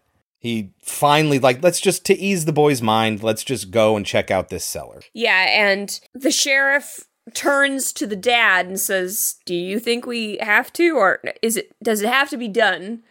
Or, I don't remember. But then Bill Paxton turns to his son and he says, well, Fenton, does it have to be done? Yeah. Looking at his son like, if you do this, this man will die. You're making that choice. But Fenton doesn't believe in it. Yeah. So he doesn't think he's making that choice. And so he takes him down into the basement where the body is gone. But so is Adam. Adam's been gone this entire time, too. He's like, maybe he's with Adam. And they're like, come on, dude. Like, I show up. Your dad's just a normal dude. I go into this cellar. There's nothing here. And Bill Paxton's argument is, well, I figured we should have a storm cellar. And that's what this is. And so Fenton gets the idea, oh, I know, I can take you to where the bodies are buried in the rose garden. And the sheriff's just like, come on, kid. And he goes to leave. And the problem is that now the sheriff knows too much. Yeah, he knows too much now. He could always come back and check later.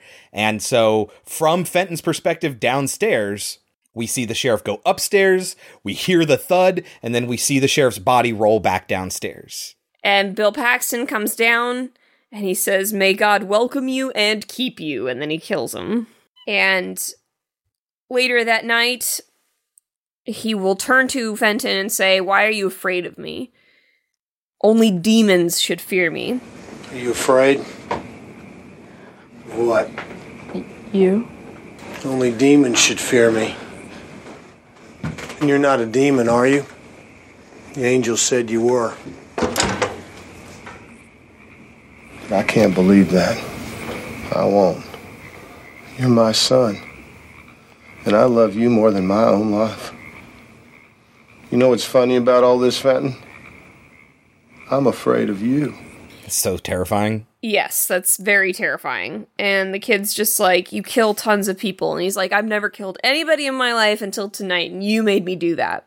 And so, what is his solution? What's the dad's solution? How are we going to make him believe in God? We're going to leave him in the cellar. Yeah, well, also because he's become a liability now. Yeah, uh-huh. Now I don't know who you're going to tell, so I got to lock you up. Mm-hmm. And he left him in there for a couple. Well, he doesn't know. He talks about the first day, and then I think he talks about the first week. Yes. And then, but he ultimately doesn't know how long he's been down there. And he gets a glass of water a day. A glass of water a day, and he's in there for at least a week. And at the end of the first week, Bill Paxton opens up the door and says, well, has God spoken to you? And what does the kid say? He says there is no God. And so door slams right back down on him. And then he nails it back in place. Now, the next part is strange. Again, if you know what's happening, it's weird, because you have no idea what Fenton goes through here. Yes. According to Matthew McConaughey, Fenton sees God, but that's not true.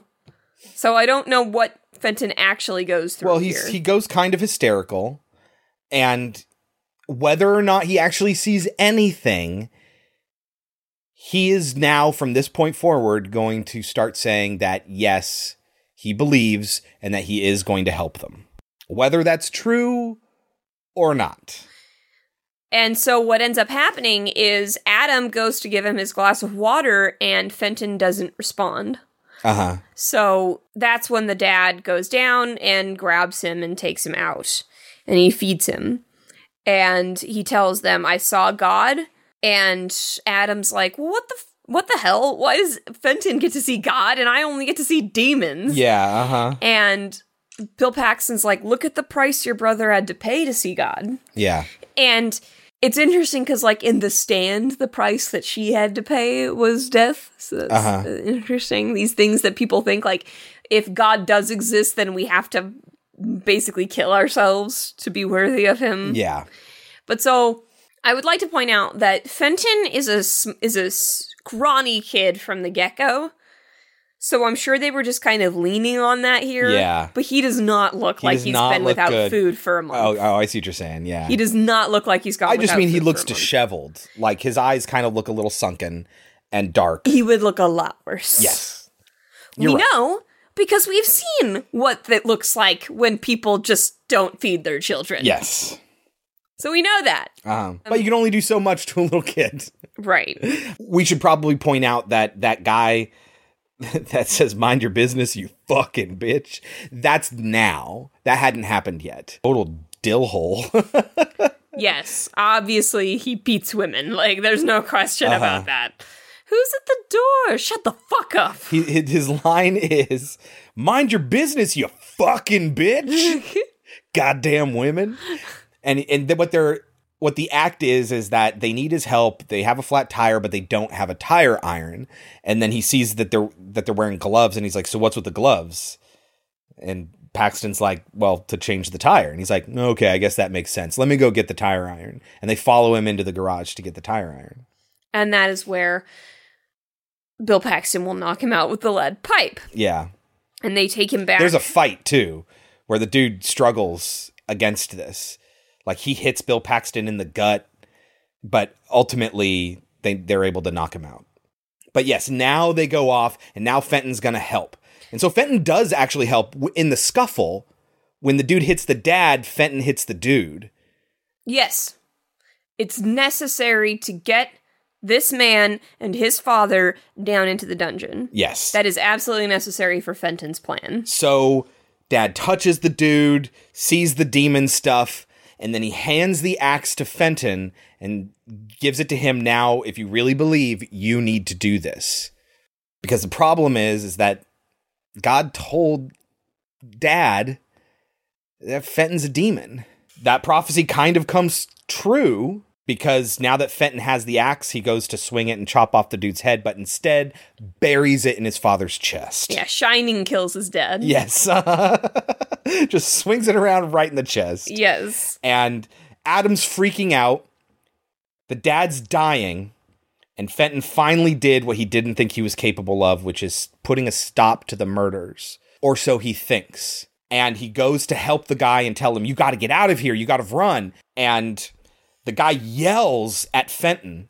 And you're like, why is he yelling? Turns out he's not yelling at Fenton. Fenton turns around. Here comes Adam with the axe and kills the dude. Now Adam has killed somebody. Yes.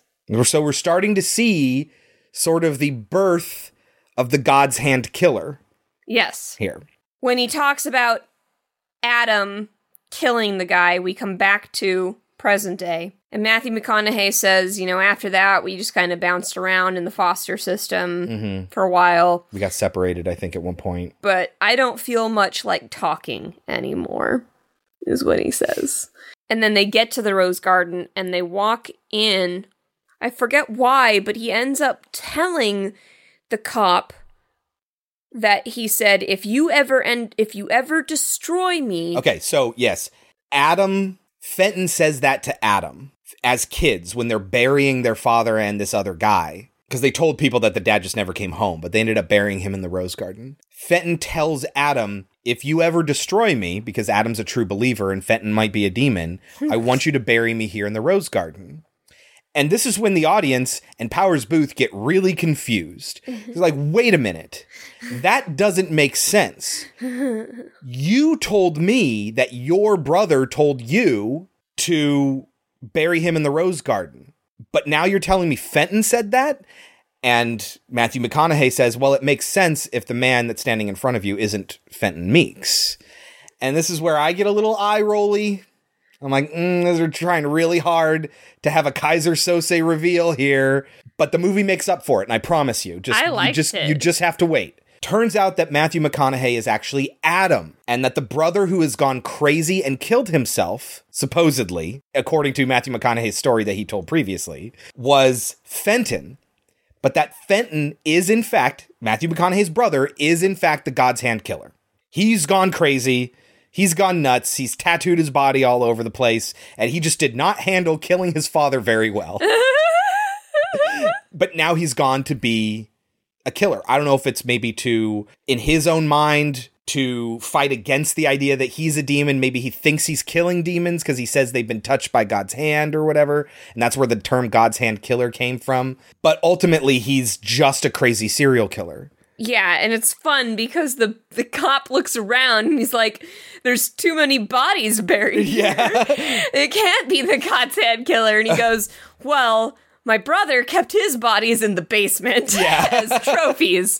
These are my bodies. Yes, these are the demons. And Powers Boothe pulls the gun on him and is like, don't you come any closer or whatever. I forget how he gets closer to him. I don't know. And he touches him. And he sees Powers Boothe strangling his mother to death. We don't know why. No, stabbing her. I thought he, like, she's folding laundry. Doesn't he grab her in the... Yeah, remember, it's the blood splatters on the sheets. Okay, yeah. And he asks McConaughey how he knew, because McConaughey says, you killed your mother. And Powers Boothe is, like, broken down and devastated at this point after having been touched, forced to relive killing his mom.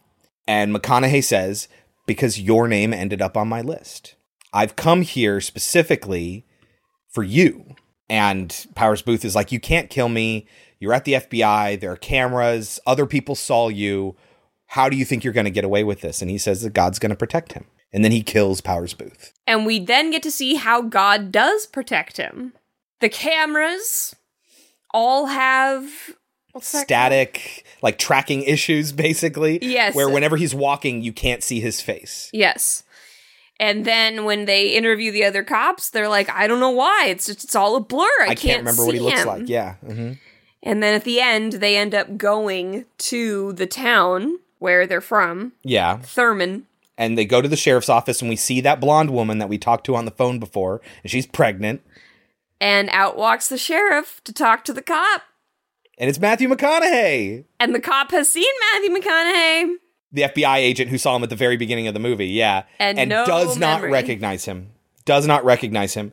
And they, you know, they're talking. They know that Powers Boothe is dead because they find his badge with blood all over it. They know he went with Fenton Meeks. And Fenton Meeks is the God's Hand Killer. Everyone knows all this stuff now. But they don't know where Powers Booth's body is. They don't know where Fenton is.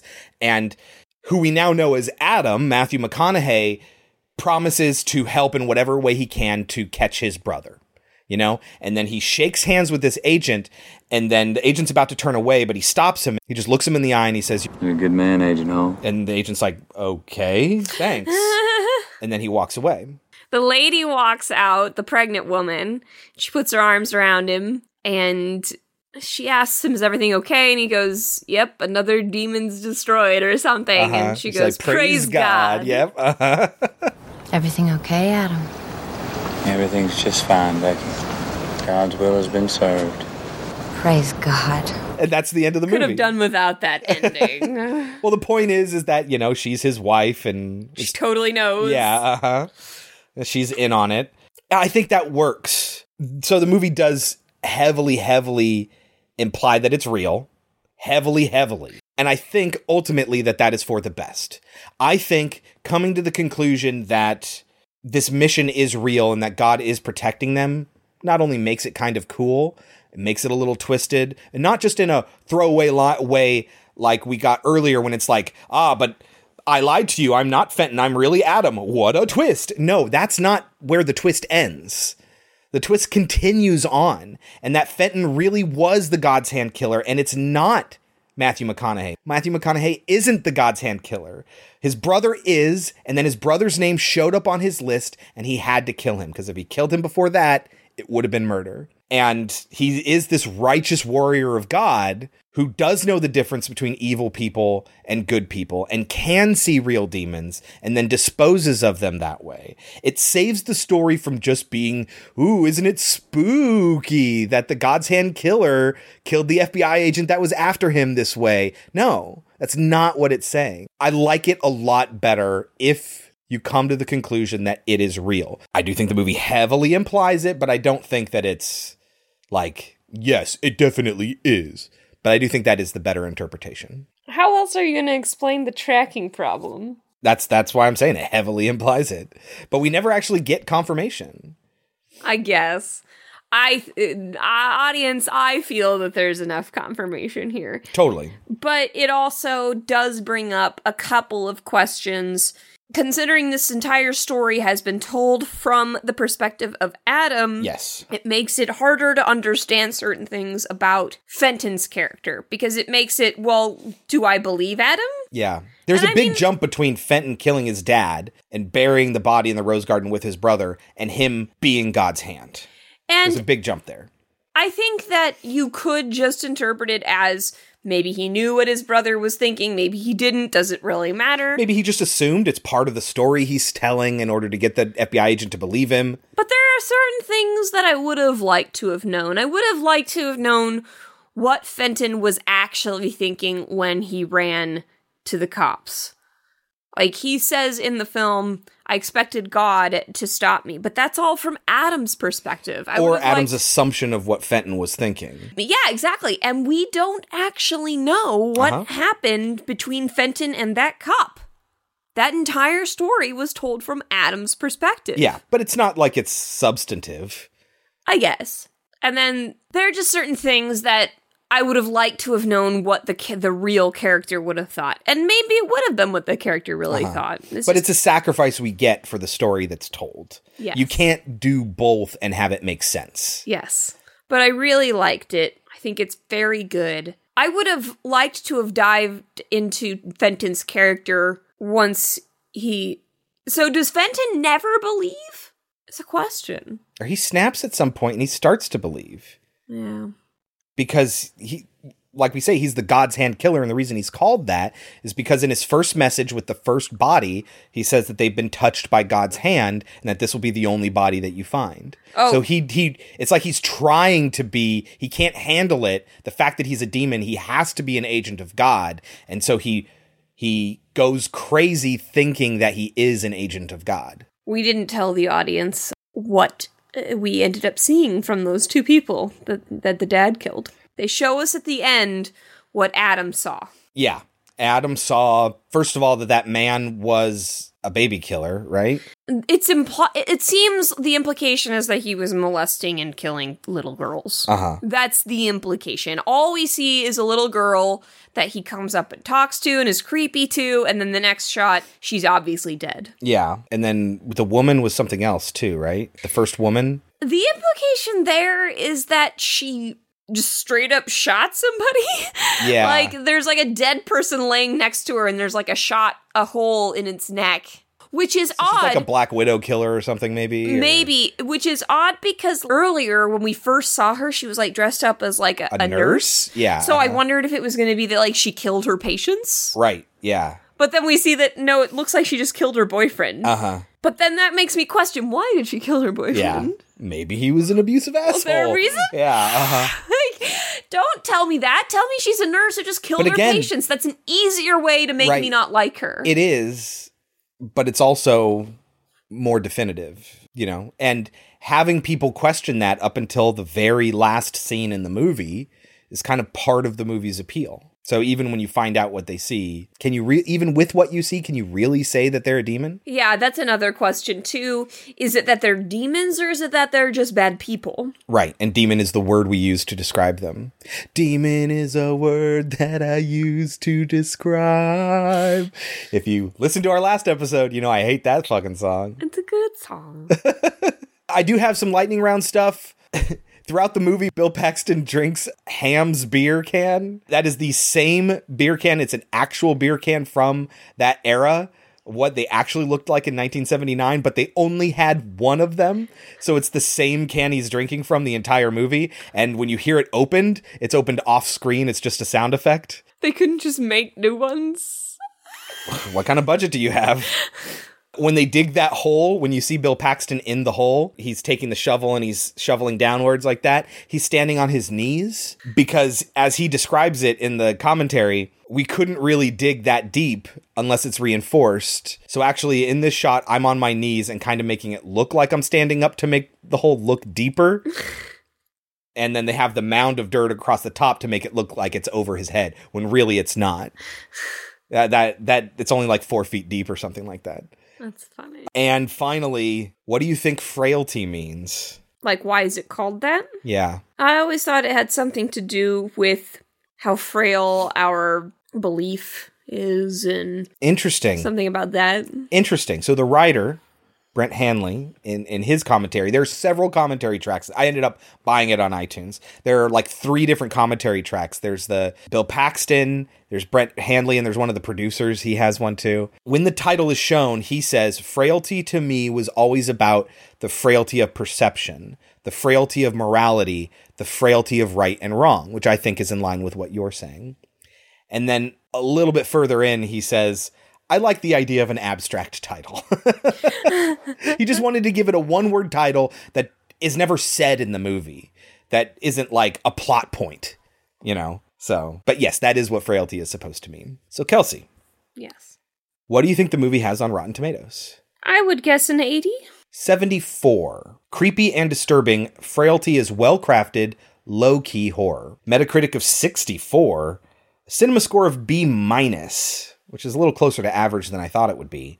I was reading things about, obviously, James Cameron liked it. He got to see a sneak peek of it. Stephen King liked it. Sam Raimi liked it. There are a lot of these sort of horror influences that really that like this movie. Roger Ebert said in his 4-star review of this movie, which he just gives 4 stars. That's the most he can give. Frailty is an extraordinary work, concealing in its depths not only unexpected story turns, but also implications, hidden at first, that make it even deeper and more sad.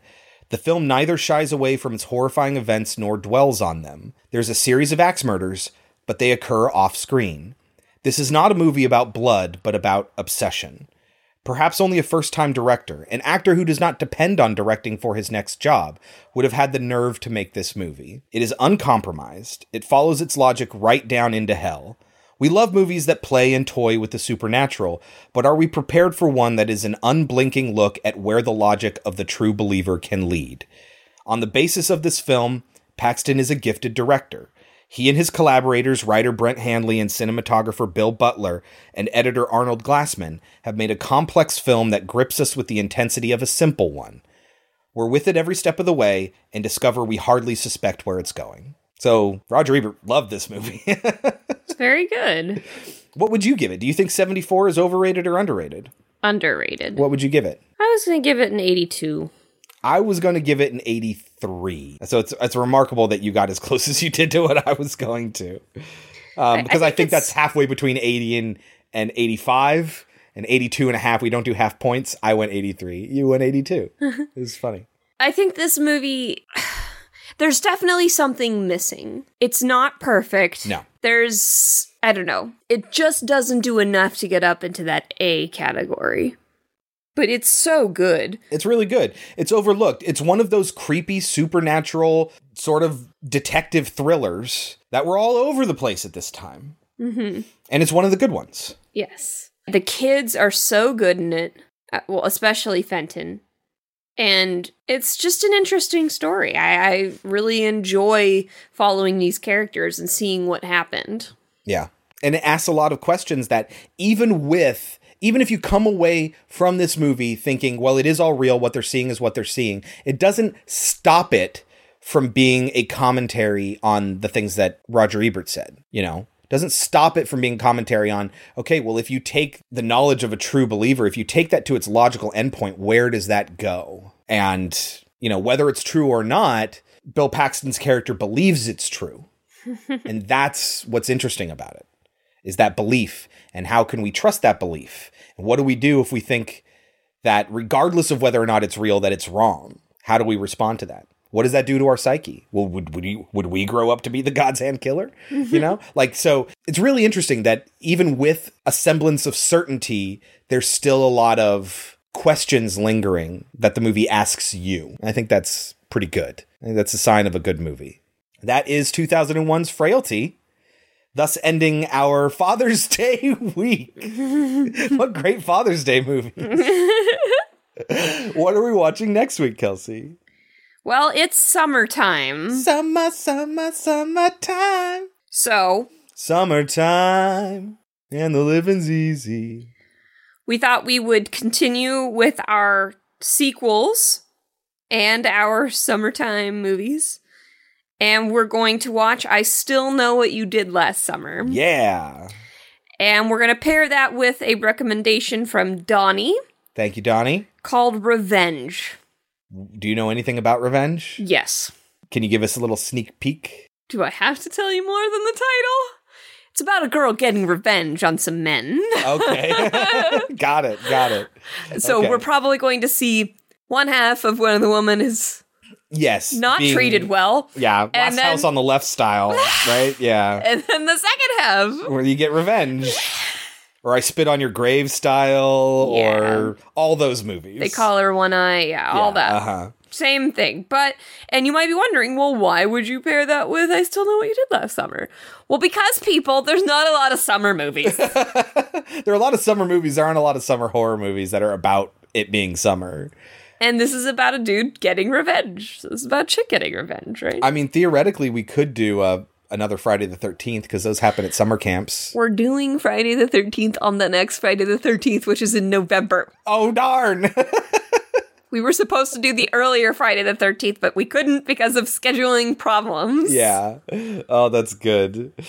Okay. Well, next week, then, I Still Know What You Did Last Summer and Revenge. Until then, you can always reach us at our website, podcemetery.com, and get a list of every movie we've ever covered. If you haven't listened to all of our episodes and you just want to dive into what you'd be interested in, go to our website and check out the list of movies. That's a great way to explore our back catalog. Don't forget to subscribe to us in your podcatcher of choice. And rate and review. A 5-star written review is the absolute best thing you can do for us there. It helps out a whole lot. And sharing us with your friends is another big help. And you know what? The best thing you could do is listen in the GD first place. Thank you all so much. We love each and every one of you. Until next week, I've been Chris. I've been Kelsey. And this has been Pod Cemetery. But before we go, Kelsey, any last words? Sometimes truth defies reason. I don't want to be buried in a big cemetery. I don't want to live my life again. I don't want to be buried in a big cemetery. I don't want to live my life again. I'm addicted to the sacred place. This ain't a dream, I can't escape. Molars and fangs that are picking up bones. Spirits moaning among the tombstones. Can you say something? I'm saying something. Oh, okay. Anything but that. Anything but that. This is weird. This is weird. Fucking weird. So mad that I don't know what to do. Fighting with microphones, freezing down to my bones. And to top it all off, I'm with you. There's a lot of stuff that's really good about Rent. A lot of stuff that's not so good. I like Rent. Then there was the oh god, what's it called? Fuck. What's it called? What the fuck was it called? Seduction. Yeah. If only To Dancin' Ain't No Fool. He's got a lock on the door. To Dancin' Ain't No Fool? Nope. Do you hear me, Richard? I'm gonna get you. I'm gonna get you, Richard. It's showtime. I can hold my breath for a long time. What's that look on your face? You're just cute. You're cute. I have a problem with this scene, but I don't know if you want to keep it in here because it has to do with the ending. Okay. Well, don't tell me yet. Well, no, don't say it on the recording yet. Just tell me. The end of the world is coming, but 20 years later, the world is not ending. That doesn't give away anything about the ending. Because we've already seen the present. But if you don't understand that he really is doing this, you might be like, well, yeah, the world didn't end because the dad's crazy. Or it didn't end because they're doing God's work. You can just drop that the dad says that the end of the world is coming. But we know since this is a flashback that 20 years on, the world hasn't ended. Right, which might make you lead to believe that the dad's crazy. But he's not. We don't know that. Oh, you still end the movie not thinking that he really is killing demons? Really? Who's telling us this? We'll talk about this when we get to the end of the movie. Who? But he admits he killed his mother. We know he did that. Yeah. That's not enough proof for you? Oh my god. Oh no, I think it suggests it, but I don't think it's concrete. Okay. Go ahead. But he also says that Judgment Day is here and that soon we're going to see Mommy, which would indicate that they're going to die. Yeah. Which is well, because again, the good Christians are going to be raptured. The world is going to end. Yes. Listen, I think that the movie heavily suggests it. Heavily. And I like that it does. Right. So what I'm saying is it doesn't make sense that the world didn't end. Yeah, but on God's timeline, what's 20 years? I didn't say it was going to end tomorrow. That's the point. God will protect us from being seen. And what's interesting is that as he's running... Now, this is another thing that we can't really talk about. So you might want to cut this out. Okay, let me hear it. Matthew McConaughey, remember, is the narrator. He is describing as Fenton runs, mm-hmm. I expected God to stop me, mm-hmm. but he didn't. So that's gotta be from Adam's perspective. So why doesn't Adam question why God didn't stop Fenton? Well, the dad talks about free will, doesn't he?